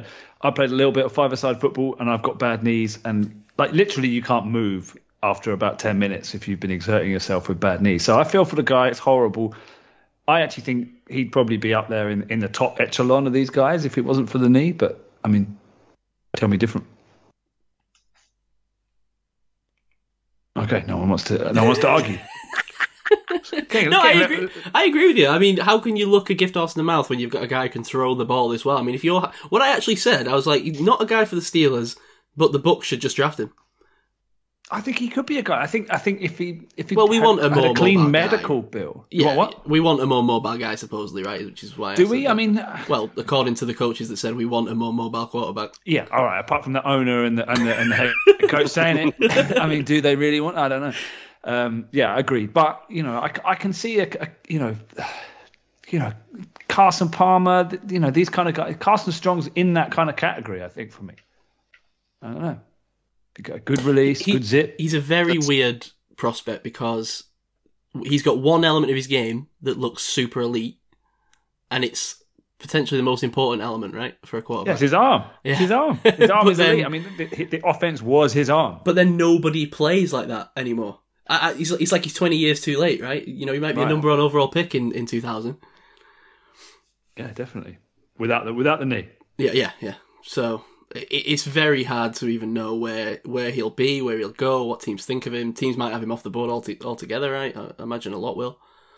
I mean, I really like it. I like I like the the the, the, the anticipation. Well, nah, I don't know. The anticipation it can be there, it can it cannot. But I, I think you know it's, it feels like he's a, a deep first. He's like a, the ideal Matt Nagy quarterback, where it's like okay, go read from touchdown back to check down. You know, it's like he his his eyes are downfield all the time. Um, just yeah, lacks mobility and lacks touch. He, you're going to need a very, very good offensive line to even consider having this guy as your starting quarterback. Yeah, yeah, but you, you see the highlights where he's just threading the needle downfield, man. He I just, know it's tempting. enticing. It's really enticing. But then, you know, could you just get like a, a guy who is, uh, you know, unable to use his legs but sat on a really high chair throwing the ball? Maybe. But well, like Davros, like a, a, a Dalek, a Dalek sat back there. Carl Rich, t- sell us on Carson Strong. Yeah, well, I, th- I mean, everything Simon says, I agree with. I don't know, have too much more to add. I'm hoping that the the surgery that he had is, is going to work, and he's, you know, he's going to be able to play uh, at a high level. And it's, you know, sometimes you see, like, I watched about three of his games, and occasionally he, he can't drive the ball the way he he like you'll see him drive the ball down the field really well and then there'll be one play where he just doesn't it, it looks like he something happened and i think maybe sometimes that knee just isn't you know it, it's it's it's it's failing him a little bit you know because um he's got the arm for sure um if he if this wasn't for this knee problem i'd probably have him number one Right. um I think I'm the but same. uh, and there, I think there still is a place for. I mean, yeah, a lot of people are going to the more mobile quarterback, but I don't think that means that the pocket passer's dead. I mean, Brady's, you know, Brady's Brady. I mean, he's he's you know he's the best, but I mean, you know, he's still a pocket passer, and you know, there's there's enough pocket passers out there that I think you know it's not like this guy is going to be completely overlooked. Um, I I I don't know, man. I he I don't think any of the guys. To be honest with you, I don't think any of these guys are first round picks, in my opinion. They're going to go first round, but I don't think I don't think any of these guys are first round talent. Um, but this guy should go second. Do I you think he should go second? could you not see the like I was saying, Rich? Could you do you not like the idea of the Bucs taking him in like the third round or something, third, fourth round? I know they took. Yeah. Um, so who did they take last year, Mike? Who was it? The, K- Kyle, Kyle Trask, Trask. Kyle hold your tongue. yeah, I know you like him, yeah. and that was that was second round. Was that second round? Yeah. Out of my He was, Third, he yeah. was the just outside of the first round guy, Mm. which all of these guys are. The Kyle Trask would be in the mix here, right? Wouldn't he? So that would say a lot about Trask, I suppose, if they did go that direction. But Uh, Mike, you were pretty high on Trask, weren't you? I seem to remember. Very, yeah, yeah. So careful what you say, so. poor man's Yeah, Carson I- Strong. You heard it here first. Who has more starts next I season? mean, I mean, who, do- who do you who do you take if, if all of these guys? Let's let's just live in a, in a in a bizarre world where all of these guys are available in the second round. Therefore, it's not a first round pick. Who do you take then? Can you pick it? Pick it. You two take Pickett, I think I'm going with Corral. I'd still take Corral. Yeah. Oh, and I'll go Sam Howell. There you go. We're all over the place. No one takes Malik Willis. Ridiculous. No. he's gonna he's gonna get into a system where they're gonna build it, to build a system around him, and he's gonna he's gonna have some really exciting plays, exciting games. But I don't I, I don't see him being a starter for more than like three, three, maybe four seasons. This Is Willis you're talking about, Rich? Yeah, Yeah, I, I agree. I think he's almost got to join a team that has a probably an older quarterback because they're going to have to spend a couple of years building around him, and he's Yeah. going to have to learn, and he's not going to learn behind, uh, you know, a subpar quarterback. I know we're we're we're jumping from players, lads. Apologies, but Hmm. yeah, I could say the same for Carson Strong. Breaking news: Go on. The fire's out. Terrell Edmunds has Terrell Edmunds has removed the words Denver. "Pittsburgh Steelers safety" from his Twitter bio. No, he's gone, isn't he? He's gone. That's it. Um, right. So where were we? Carson Strong. So who who introduced him? Sorry, I've forgotten. Nobody. Me, sorry, what? So are, are, are you in or out? I, I, I'm going to go in on Strong, even despite the mobility issues. I, I like his game, so I'll go in. I'm with you. I'm in. I, as long as the medical checks out, I think I think the arm's there. Um, I like it. Who's who, who else is in? I'm in. Uh, I have him uh, my number four quarterback, so I'm in. Okay. I have him. Uh, one, didn't write numbers, which is a mistake. One, two, three. Yeah, he's my number four as well. You know what, Kets? Agreed. I had I previously had Sam Howell at four. Can I swap Carson Strong and Sam Howell around, please? Four Well, and you're five. downgrading Howell Yeah. on on on so Rich's Howell to analysis. five, Howell to five, Strong to four. strong to four. Thank yeah, okay. You might have to check my scribbles after this uh, pod, lad, because we're all over the place. And Mike, you in or out? Uh, I'm out on Carson Strong. I've got him as six. Okay. CES. Okay. Um, I am out on Carson Strong. Okay. Um, uh, da, da, da, da, da. um, didn't win 23 games, only won 20, so it doesn't meet the golden rules. His middle name is Brown. What more red flag do you need? Hmm. Um, in Sorry, fairness, his middle name is Brown. Carson, Carson Brown Strong. Brown Strong. Brown Strong. Apparently, yeah. I don't I don't know where the joke is, but I know it's there. Yeah, it's there somewhere. It is. Workshopping that. Uh, so what have I got in terms of notes? Um, panics, throws the ball away dangerously, tries to force it. Um, deep accuracy questionable. Sends a wobbler downfield was the the commentators' um, take on on a couple of the games I watched. Um, rushing stats: 139 attempts. Any guesses how many? Unless you've got it in front of you, because that's cheating. How many yards do you think Carson Strong has made in his college career? Nine. Uh, what? What is Uh, with Mike 8,000 today? 8,000 passing yards. Uh, um, rushing yards. This is sorry. Oh, Oh, rushing yards. Uh, 700. s- Three. Uh, Eight, the, 85. the answer is minus 305 yards. No, it's not. Wow, he's only gone backwards. No, it's that, that, not. that's the, that that ca- that stat counts sacks. Oh, It must okay. do, but Okay, that's it's right. still that funny. makes more It's sense. still funny. Yeah. I was like, what? What's he doing? Um, tried to rush for a first down on a fourth and five play. Now, bear in mind, this guy is six foot five. His height takes him most of the way there. Still failed to get it. Um, and in terms of his passing, he stares down targets, which NFL safeties again are going to eat this guy for breakfast. Um, pass plays are obvious. Run plays are obvious. Um, so I'm out. Just say he's the second highest, most consistent uh, completion percentage guy. He's seventh in 2021 with a 70% completion, eighth in 2020 with 70, and 37th in 2019 with 63.4. The dude completes passes. Like, he's a good passer. He hmm. does, but I think something the defenses did against him in college. Everybody blitzes him all the time. He's consistent. It's all over his tape, and if he can't escape the pocket, you're going to blitz him because then you're going to put pressure on his passes and you know see if he can complete them or not. And maybe that's why his completion percentage was higher because there was less kind of DBs in the backfield. that's that's that's the interesting thing with him, right? So he he's going to challenge defensive coordinators to blitz, right? Because he can't move. Yeah. But then he can throw into the blitz really well. So he could actually expose expose his own weakness and, and exploit it. So I, I it all depends on the knee. If the knee checks out, he's very enticing prospect for me. As someone that can really throw the ball and, and seize the whole field with a big arm. Yeah. Interesting. So, would anybody like to raise any also ran quarterbacks that aren't in the big six in inverted commas? Ooh. Uh, Gav, should we just Gavin? should we just Well- take a seat? Gavla?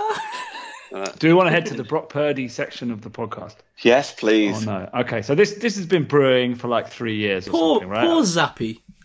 Well, Zappe, forget Zappe. He's got no. They, we hardly knew you. do, do we want to talk about Zappe? Anyone want to talk about I Zappe? or did. should I did look at Zappe, but Purdy's more important. Yeah, I agree. Okay, Purdy is important to this podcast, but uh, mainly for me. Okay, so uh, I'm going to hit you with one stat, right? 2021 completion percentage. Purdy was fifth. That's the top out of all these guys. He he was 71.1% completion percentage, followed by Strong at seventh, Zappe at 10th, Corral at 15, Pickett at 18, Ridder at 36th, Ellaby at 50, Howell at 58, and Willis at 73. Purdy's been Purdy's been top 30 for four years, right? So in 2020 he was 71 percent. In 20, uh, sorry, 2021 he was 71 percent. 2020 he was 66.6. That's exactly the cutoff. He was there.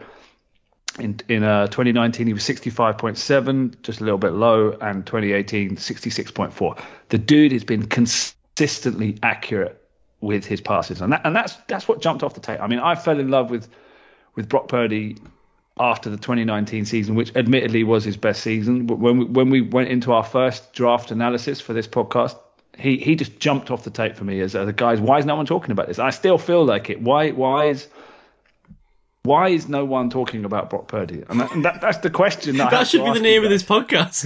Why is no one talking about Brock Purdy? The dude has off the charts anticipation, right? Like if you want a, a, a, a, a quarterback that will throw a ball to a guy that is running downfield and the dude doesn't even realize he's open yet. Brock Purdy's decided he's open, right? I don't know what, what it is, whether it's bravery, it's madness, it's just fearlessness.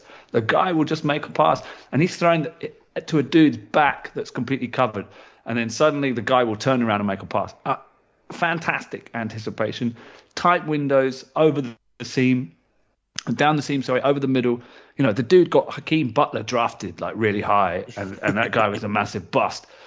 Like consistently high completion rates, right? Fifth overall, you know, and in 2021, I'm going to keep coming back to that. The completion percentage, 71.7% completion rate. That was on 407 attempts. He got 3,188 yards, 19 touchdowns, eight interceptions, right?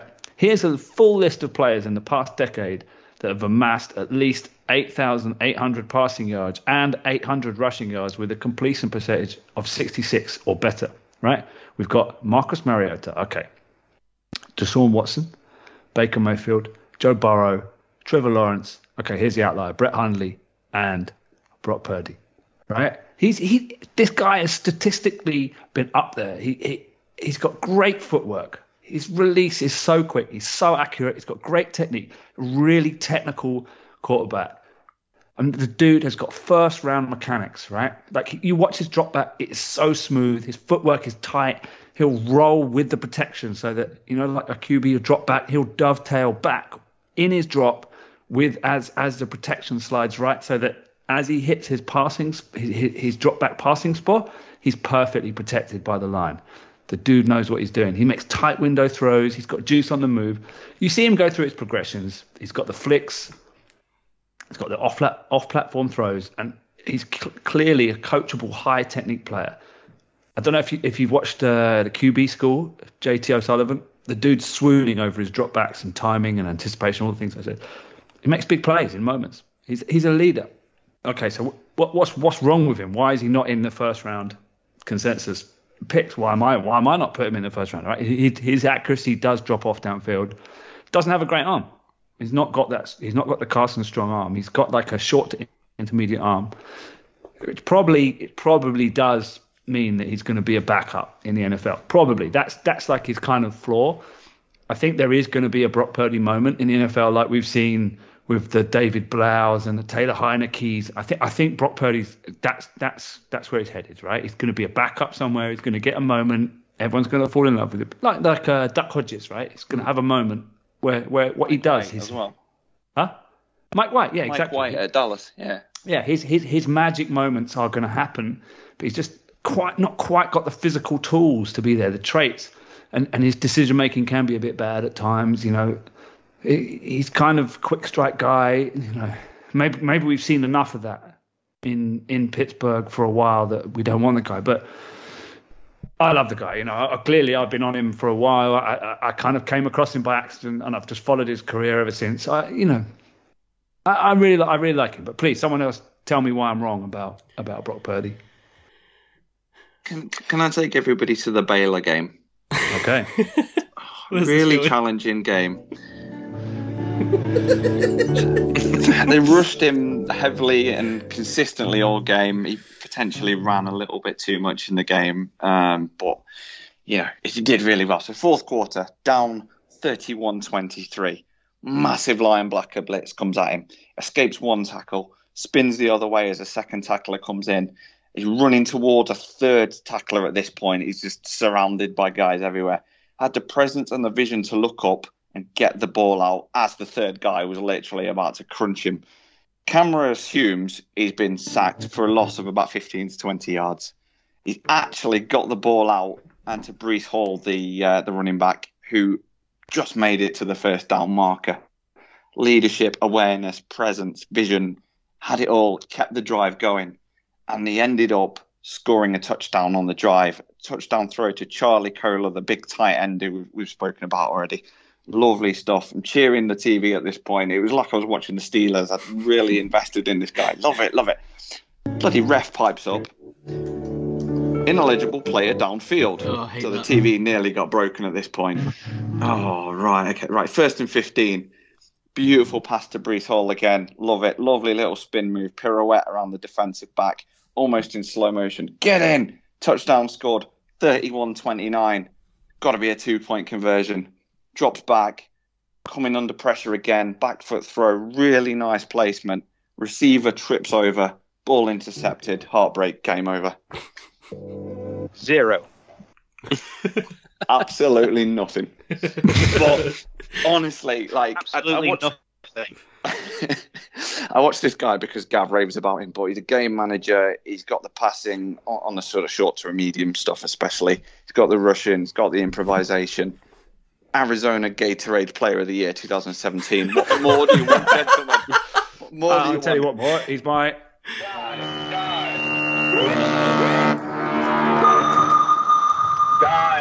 I don't. I don't think you Reload see. that because I'm having one of them as well. Oh, there you go. Whoa. Yes. Now, Get- Gav, Gav, Yes. Gav. Now, we've been doing this podcast for a couple of years, Mm-hmm. and, and we've heard this Brock Purdy stuff before.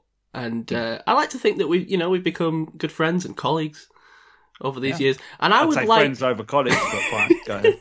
I would like you to remember this moment as. Have you seen Avengers Endgame? Yes. You know the moment where all the portals open up and the music swells, and uh, Captain America says, "Avengers, assemble." I'm assembling for Brock Purdy, my red star quarterback. Whoa. No way! You put out the tweet saying you weren't even going to watch him. This dude. Now listen, I don't care if this guy's going to be the best quarterback in the class. I had three times more fun watching him than anyone else I watched in this Yeah, quarterback thank class. you. Oh glad you- my lord. Some of the sexiest sidesteps of incoming pass rushes I have ever seen. He's a tenacious runner. He's got a good feel for running lanes. He's getting downfield with his feet and his arm. Nice, quick, zippy release with great power on the move. He's got legit improvisational ability. He's going to have a Brock Purdy moment in the NFL. Definitely. I can't believe you've hidden this. Where have you hidden this? I'm all in. Amazing. You've And- stolen my guy. Boys, he meets the golden quarterback role. Yes.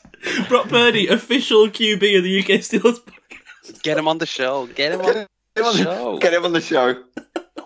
We're going to Um, reach out. Just in, just in terms of um, Ket's kind of insight on character background, um, he suffered from mono in high school. I'm not going to ask how he got it. That's up to him. What he does in his personal life is fine. He fell into a cactus in 2018 when playing paintball with his Who team in the hasn't? desert. You know, what a guy.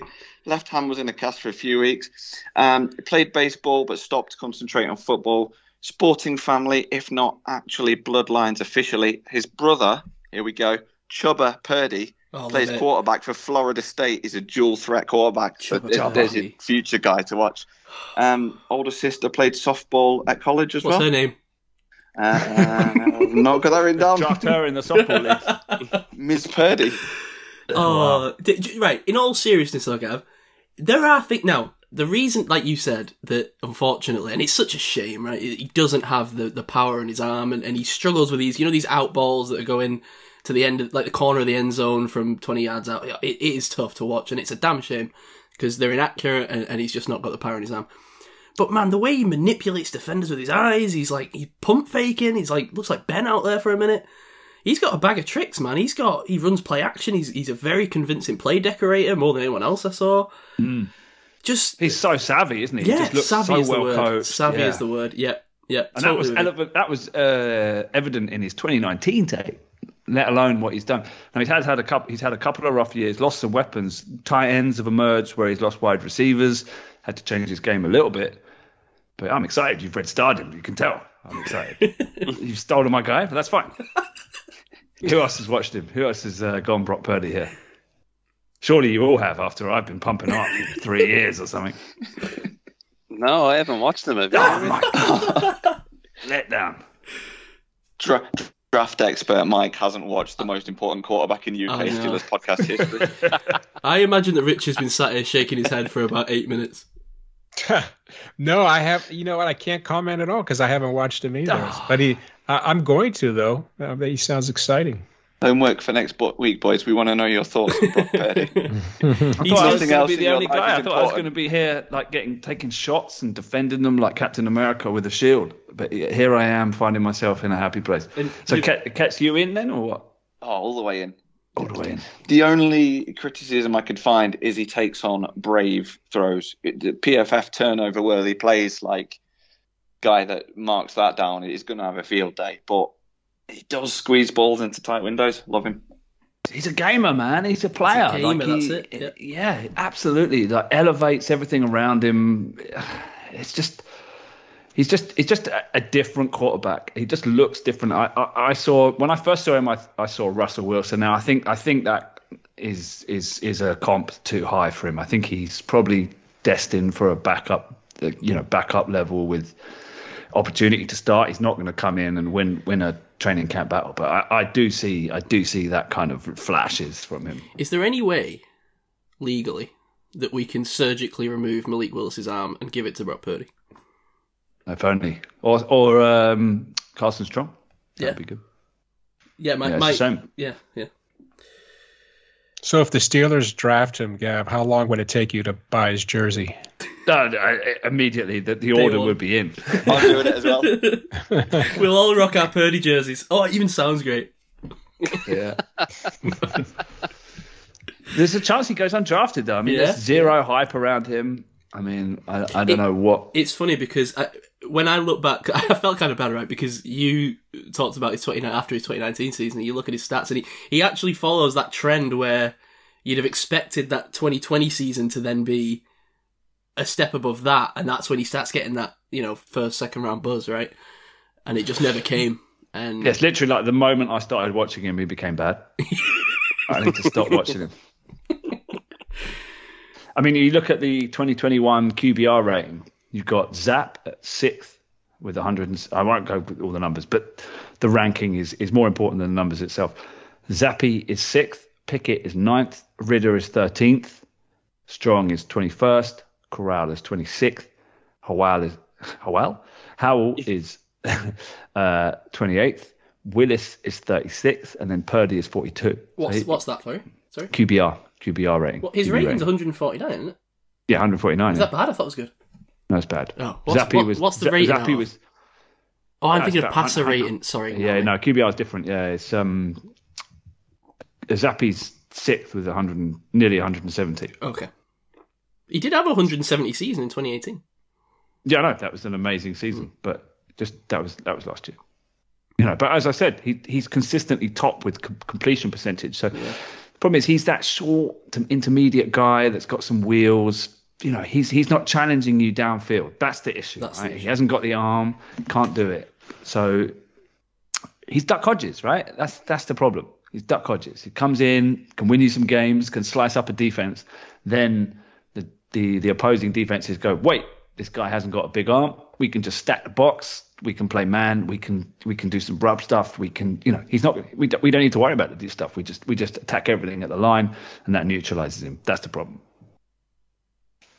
So he's not a complete quarterback. So that's why he's not in the first round discussion. But what he does do on tape is exciting, and you just wish that he could you know inject some stuff into his arm and make it stronger. Not saying illegally, but that's, that's all that needs to happen.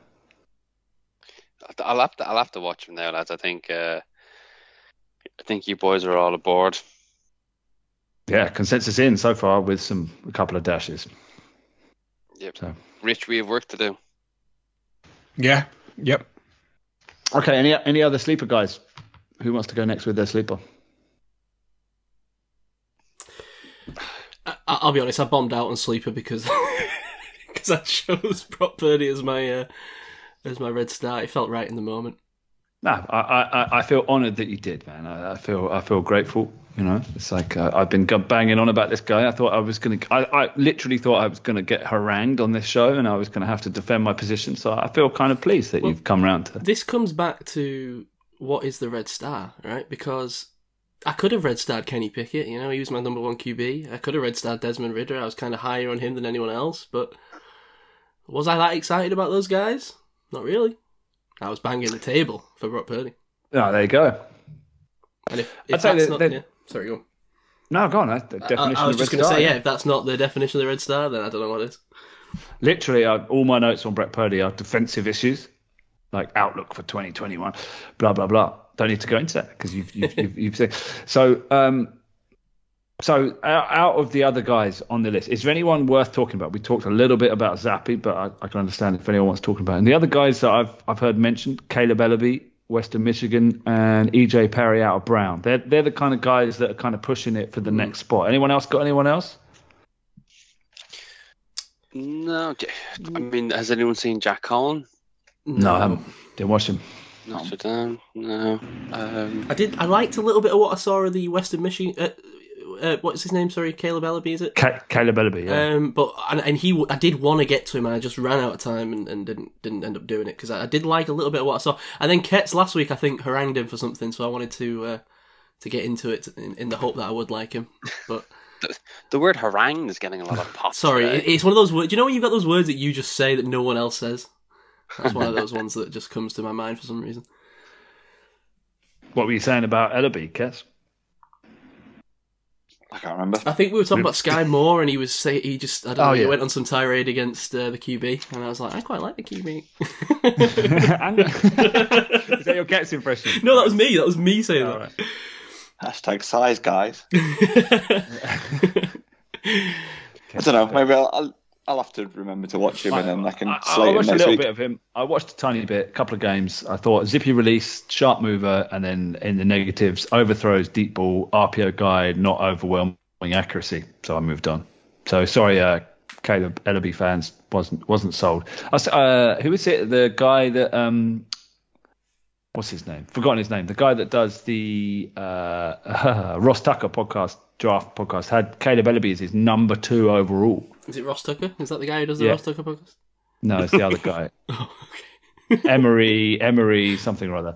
Um, Tucker. yeah, he had, no, not Tucker, someone else. Anyway, it doesn't matter. Move on from that point. But the point was that Kaleb Eleby was his number two overall, which I, I which is why I watched him because I thought, well, that's surprising. Didn't see anything to put him in the conversation for number six. I think it was just a hot take thing.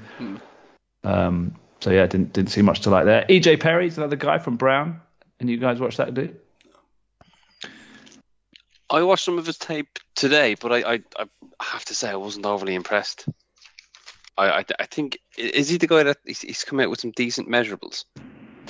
Uh, he's a developmental guy. He transferred out of Boston College. He was there for two years and then didn't get a chance to start, so he moved over to Brown in the Ivy League. But he, he actually turned out to be the uh, M- offensive MVP at the Shrine Bowl. Shrine Bowl, yeah. Yeah, yeah. First ever QB to play in the NFL from Brown, if that happens. Um, he was an Ivy League All Star, led Brown in rushing and passing. Uh, Ivy League didn't play in 2020, which hurt his stock. I, I, I, I thought he had decent vision, decent accuracy. decent decision making. Just didn't. I, I liked his. Uh, sorry, I liked his decision making speed, but not the decisions he came to. Like he always was was a quick processor, but it wasn't always the right decision. So I don't I don't know where that sits in in how you take a guy. I don't know.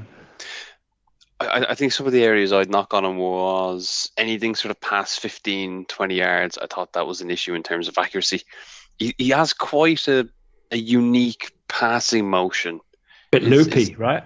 Yeah, yes. It's almost like his his forearm is quite vertical for for almost like a little too long. It feels it's such a strange thing to say, but it was I can't fully pin it what it was with it. It's like a basketball. It's like he throws it over his head directly, which you could say about Sam Howell as well. They got that kind of overhead release, which is makes you think is it like a height thing? But he's six two. I mean, he doesn't Yeah, yeah, need gonna doesn't need to have that high release, but he has got one. I, I mean, for if he's you know he's going to be late day three if he's you know if he's drafted. But as you said, fair play if he is the first quarterback out of Brown. Um, I one of the games I did see great college name by the way Colgate. Yeah, I saw I saw that game. Yeah, the toothpaste. You, Yeah, I. I, I literally I thought of them when you said I've never heard of whoever it was before. I thought I never heard of Colgate. Yeah, got that in the the Princeton game. Did you see the Princeton game as well? Didn't see that one. I mean, he, he combined he threw for uh, 682 yards, seven touchdowns, two interceptions. But it, you know he was playing for Brown. I don't think he had any decent competition playing against him. So, um, yeah, he, he- he'd probably go down as a UDFA if not very late day three. Okay, so I don't think that's enough for uh, us to do in or out. So is there anyone else? No, Did did we mention much about Bailey Zappe? No, I, I've written him off as being undraftable, but undraftable. Oof. Wow. Harsh. Yeah, this is 62 touchdowns. I know. Yeah, can we talk about his production, please? What's going on here? Five thousand nine hundred and forty yards, sixty-two touchdowns. Can someone explain what's happening in Western in uh, where is he? Western Kentucky. What's, what's happening?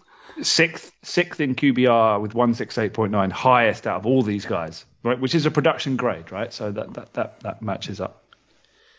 So yeah, I, I, I can't really tell what's happening here. He, and he good. He played good teams. He played Indiana, played Michigan State, played uh, App State.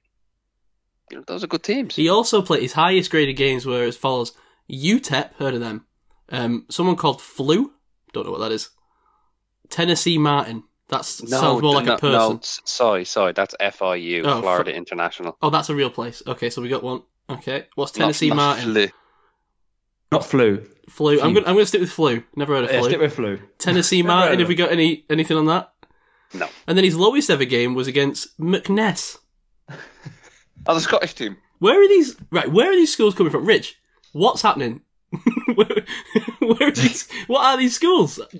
Are they like a front for money laundering? What's going on? Allegedly. Where, where is this McNeese? Right, can we find Sorry, the s- draftable hold players of minute, sorry, that, that, that's not Michigan State, is it? Oh, I would hope not. Which No, Wait, they who would was- write. They would write Michigan. I think. Let's have a look. Okay, so here, are the- here are the teams he played: Tennessee Martin, Army, Indiana, Michigan McNeese State, State University. Texas San Antonio, Old Dominion, Florida International, Charlotte, Middle Tennessee, Rice, Florida Atlantic, Marshall, Texas San Antonio, App State. This is 2018 as well. by the Well, way. been Marshall- Middle, middle Tennessee. Marshall's from the MAC conference. I mean, these are smaller Division One schools. Yeah. It sounds like. So McNeese State University is a public university in Lake Charles, Louisiana, um, with a forty-one with a forty-one percent graduation rate. That sounds ominous. My favorite thing about McNeese University is when you Google it, the first image is of their like um, sign that seems to have fallen over. McNeese University, we hardly knew you. Take from that what you will, audience. And Bailey Zappe had his worst game of his career. Sorry, I've lost it. But- Did you say that was 2018? yeah. I mean, I, I, again, we're, we're talking about players who have a, who have a quality development year. I mean, when we were saying about Pickett having a really good final year, but not as good as sort of Joe Burrow's final year at LSU. Genuinely, this final year at Western Kentucky it might be one of the best years in college ever. 62 touchdowns and 11 interceptions and just shy of 6,000 yards. and pa- uh, completion percentage of 69%. That's those are incredible numbers. You I mean, the, off- I- he's the definitely offense. draftable. The, the offense was Go Rouse, Jerreth Sterns, or Mitchell Tinsley. It used slants a couple of times, but he's literally like throw it 35 yards downfield, and my two receivers are quicker than your guys. and he had significantly the best O line in, in, in the conference he was playing in. Didn't didn't hardly saw any pressure, and when he did see pressure, it fell apart. And the dude's got a noodle for an arm, poor footwork, uh, no zip from Zappe. That's what I'm saying. That's a t-shirt. Put that on my gravestone when he turns out to be the AFC's best passer. So I'm out. Anyone anyone in on Zappe? Sounds like Mike. You might be. I, I, I just want to see more. That that that, that final year, I, I, I want to see him in the preseason, see him in a in a in a pro setup because you can't help but look at 62 touchdowns and go, what? I, I can't explain that. There's, there's And- too there's too many about it. And you can't take his senior bowl kind of appearance seriously because that was the point of the senior bowl where the um, sort of the commentary team or whatever were going, "Oh, call this play," and then basically just taking the mick out of him. So you can't even look at his senior bowl kind of production to give you any kind of idea of how good he could or maybe. I don't know. Anyone want to offer an in? No. I'll, I'll, I'll go on. I'll say in. Solid. Okay, sorted. it. I like that. Everyone else out. Felt like he didn't have to do a lot. You know? Mm. I, I know he threw for 6,000 yards, which is more than I've ever done. Even if some of it was against McNair State University. But it kind of felt like a product of his scheme. Didn't experience a lot of pressure in the games that I watched. Um, oh, an interesting point on Zappe. Um, have you got his PFF um, page up, uh, Gav? If you look at his um, heat chart, you can literally see how he only targets one side of the field. Oh, really? So Yeah. at this. It's interesting. You've just ruined his career. Sorry, Zappe. We'll just put eight DBs on that side, a couple of rushers, happy days. You try and throw to the right.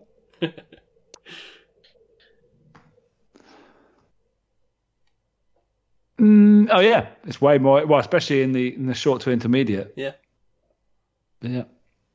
Yeah, it's just the, the strong, very strong blue color in is about yeah about five yards to the right. think- Outright. I So think he's red throwing is- past the numbers. red is the uh, so there's like no red on the on his right hand side, but all red on the left hand side in the deep in the deep area of the field. Yeah. Yeah. Just an interesting little note nugget. He did meet the golden quarterback rules, which just proves that they're useless. Did he really? Wow. Yeah. So in terms of golden quarterback rules, the only draftable quarterbacks are Bailey Zappe, Brock Purdy, Desmond Ridder, And Kenny uh, Pickett. And Kenny Pickett. Yeah. Everyone else is off off the table. In fairness, I only did the kind of eight that I looked at. I didn't look at um, some of the more deeper sleeper type ones. So uh, Rich and Mike yet to to tag a sleeper, or is there no sleeper? Uh, I have Carson Strong Oh, because because I only looked at six guys, so I, it's I Yeah, couldn't go. I Yeah, couldn't no, do a that's deep I think that's a good pick. Yeah. yeah, no, that's cool. Sorry, I just didn't mention that when uh, we were doing it. So I'll give you a and Mike. Um, I'll go Jack Coan from Notre Dame.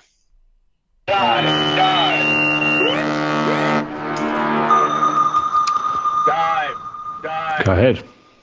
Has anyone uh, has anyone watched this guy yet? Didn't watch him extensively. So he is uh, four years at Wisconsin before transferring over for one year at Notre Dame, and and fairly productive from the games I saw, and and, and against good teams. 366 yards against FSU with four TDs, 509 yards against OK State, five TDs. There were a couple of uh, a couple of wobbly games in there against Cincy, um, USC, bit of a bit of a mixed bag. There's in terms of going through his progressions, I kind of liked what I saw there. Arm strength, it's it's it, I'm content with it. Again, it's not a He hasn't got a noodle. He hasn't, but it's also not a cannon. Um, he's he's got it in the locker to really zip it in if needs be and to go deep. He's he's not a runner at all. He's he's a true pocket passer. His work in the pocket is okay in terms of manipulating and taking that step sort of left to right where necessary, just to create that passing lane for him and to uh, to avoid pressure. When the pocket does collapse, though, he gets a little bit tentative. You know, feet pattering a little bit, and that can then lead to you know, trying to escape the pocket and no use or duff passes or sacks or anything along those lines. Accuracy is a little bit of a mixed bag in a sense that he has got the ability to throw some phenomenally accurate balls and then others just kind of you know you roll your eyes and you get a little bit annoyed and frustrated because he's clearly got the ability i just want to see more of it um, but i think i think his biggest issue and I saw it as well, not just with his pocket presence, but also when, when the pocket did collapse, his his ball placement when there was pressure around him did skew a little bit. So, I mean, he's day three guy for me. It's a difficult one when you're trying to attain the word sleeper to quarterbacks because we're only talking about nine of them. Um, but yeah, I'll, I'll stick it to someone like Jack Coan. He, I wouldn't be surprised if he, you know, if if he did become a UDFA, that's probably fair.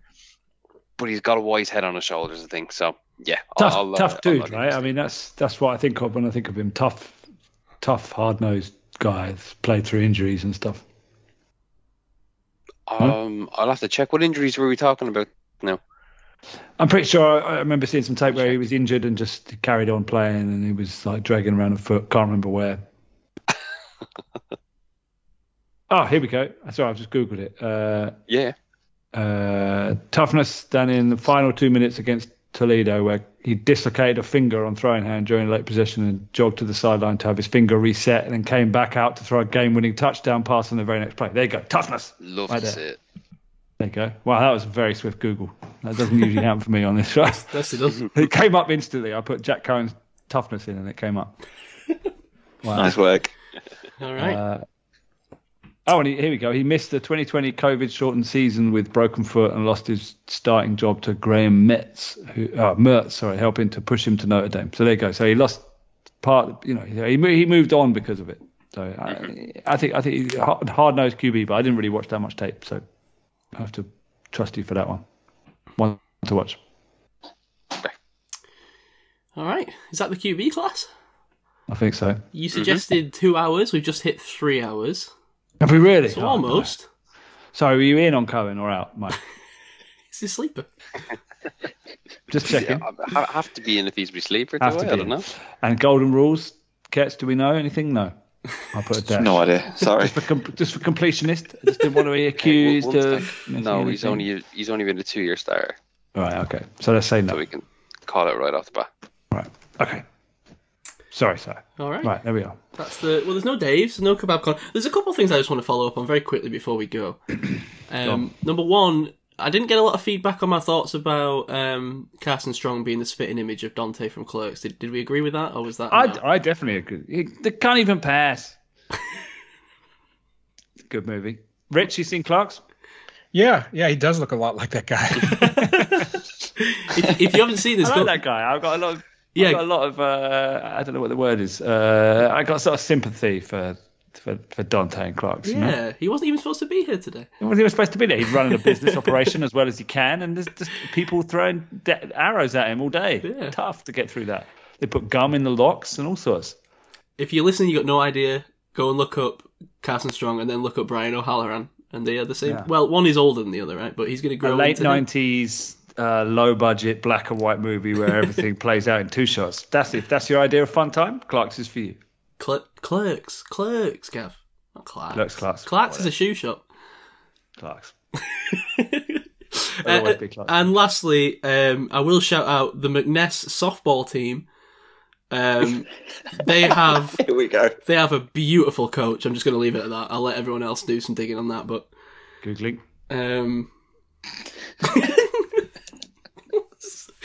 so uh, we'll, we'll leave it at that. Follow the show at UK Steelers Pod. I've come up with James Landreneau. Is Well, that the guy? I, don't know who that is. This she might be an assistant coach. I'm not clear on the position. Danny Price? We need we need answers here. I don't want to hand out. na- I don't want to be like the podcast that starts Jim- handing out women's names. Like, let's. Jimmy Rickleson? It was Hey, are are is it McNeese? Are we talking McNeese, maybe it could be McNeese, McNess, Mc... Is, is it two E's? Yeah, two E's. MC Oh, it's got to be McNeese. N Come double on. E S E. Yeah. Yeah, McNeese. All right. I'm no closer to finding this baby you're talking about. Mike Bianco. Um, Well, it, it- listen, it's one of the more recent tweets from the McNeese softball account, so you know, go check out on your own time. Right, follow the show at UK Steelers Pod. follow me at I wrote this. Follow Gav at G and Boom Up. Follow uh, who else we got here? We got Kets at Kets UK. We got we got Mike. I've Mike. seen the tweet. oh, you've seen it. What do you think? Moving on. Uh, we, we got Mike, who's still got a Twitter thing that's far too difficult for me to remember. the podcast at three years deep, yet to have a female gro- uh, Yeah. guest talking about how hot an assistant softball no. coach is. Can we, not can, happening, we just Si. say, no, no, no. Sai is talking about that. Everyone else is innocent. I think I was quick to you. We were both quick to Google. This That's is true. Sad times. Sad times. Luckily, only the hardcore will will will. hear this. Yeah. That's what you kind of think about the end of the show, right? It's only the fans at this Yeah, point. God bless. So this is the. Feel free to tweet in your own hashtag this week Yeah. pertaining to Sai. No, or you, you need to no this anyone this week you need to tweet in either um Her what is name, it size you can find guys it. no size guys are cat's bets there you go Ch- choose a side Or, or, uh, uh, athletic horse. female trainers are people too. Let's not, not worry about what they look like. it was a compliment I'm, listen by the looks of her Twitter account her personal Twitter account which I have found she seems to be an exemplary player an athlete Already signed up to her OnlyFans. well Then the five dollar subscription monthly, you get some pics but no videos. It's fine. Yeah. Remember, Sai, make that sure that's on your other banking, not the joint bank account, other bank account. we've still not gone for the joint bank account I've held off on that Because you'd spend all the money on futons, on TVs, and God knows what else. Do we need to go down that rabbit hole? we have to cover up the the real income Well, the, the real expenditure is on the gaming chair with memory foam armrests and whatever else it is that you've got going on it. Vibration pads. you weren't going to talk about that Oh, sorry. I've just I just got it's a new phone week for me this week as well. Just got the new iPhone. Enjoying Wow. that. Although I've got no case feel- for it, right? So I'm walking around and I'm scared to death of holding it because the case hasn't arrived. Ah, you've got that newborn parent anxiety. Yes, I'm like holding it with two hands everywhere I go. It's ridiculous. Yeah, buy the buy the buy the case and, and uh, move on. Right, we've descended into badness now. Yeah. No, we've Um, descended into kebab corner. yeah, we have actually. Yeah, we've just le- a accidentally. rudderless kebab corner. Just- it's like freeform jazz output. So we just need uh, Dave drops now just to add to the conversation. Absolutely nothing. Yeah, Absolutely nothing. there you go. And that's what's left of this podcast. Um, Zero. Zero. Do you know? Can I just say, right? Ever since we added like Kets of Mike on a more regular basis, this podcast become very unruly. Very badly behaved. of, of your uh, leadership. Rich, what do you think of this? Don't pull me in. Pull up your pants, take off the bra, and be a man. Oh dear. All okay. I tried to do was give background and like you know a bit a bit of colour to the the background of the quarterbacks, and I'm getting slated for it. That's a bit harsh, I thought, but there we go. No, well done. No, I appreciate it. In fairness, you did start your first player's thing like the start of his biography. Like, Well, if I get commissioned to write his biography, then that's a win, isn't it? Uh, the youngest of three brothers, I- I Matt like Corral had a rough, so difficult childhood. What was that? That was my voice. It was. I was playing this. I, I like it rough, so I'm going to go with intentional oh, grounding. Oh no! Why did you clip that? And why is that the first time I'm hearing this? Oh, no, it's fun. Wow, you've been. That's been on the pod before. Has I've it? heard that. Yeah, it's Oh, fun. okay, fair enough. Right, can we go now? Yes. What did I not say? Follow Rich at Instagram at Rich. No, stunt underscore Batman. There you go. And we'll see you next week. Yeah, what are we doing? We're, we're, we're working out what we're doing. We'll work it out.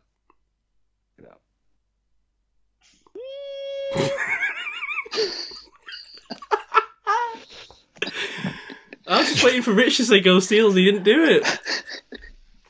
Go Steelers. yes. Come on, man.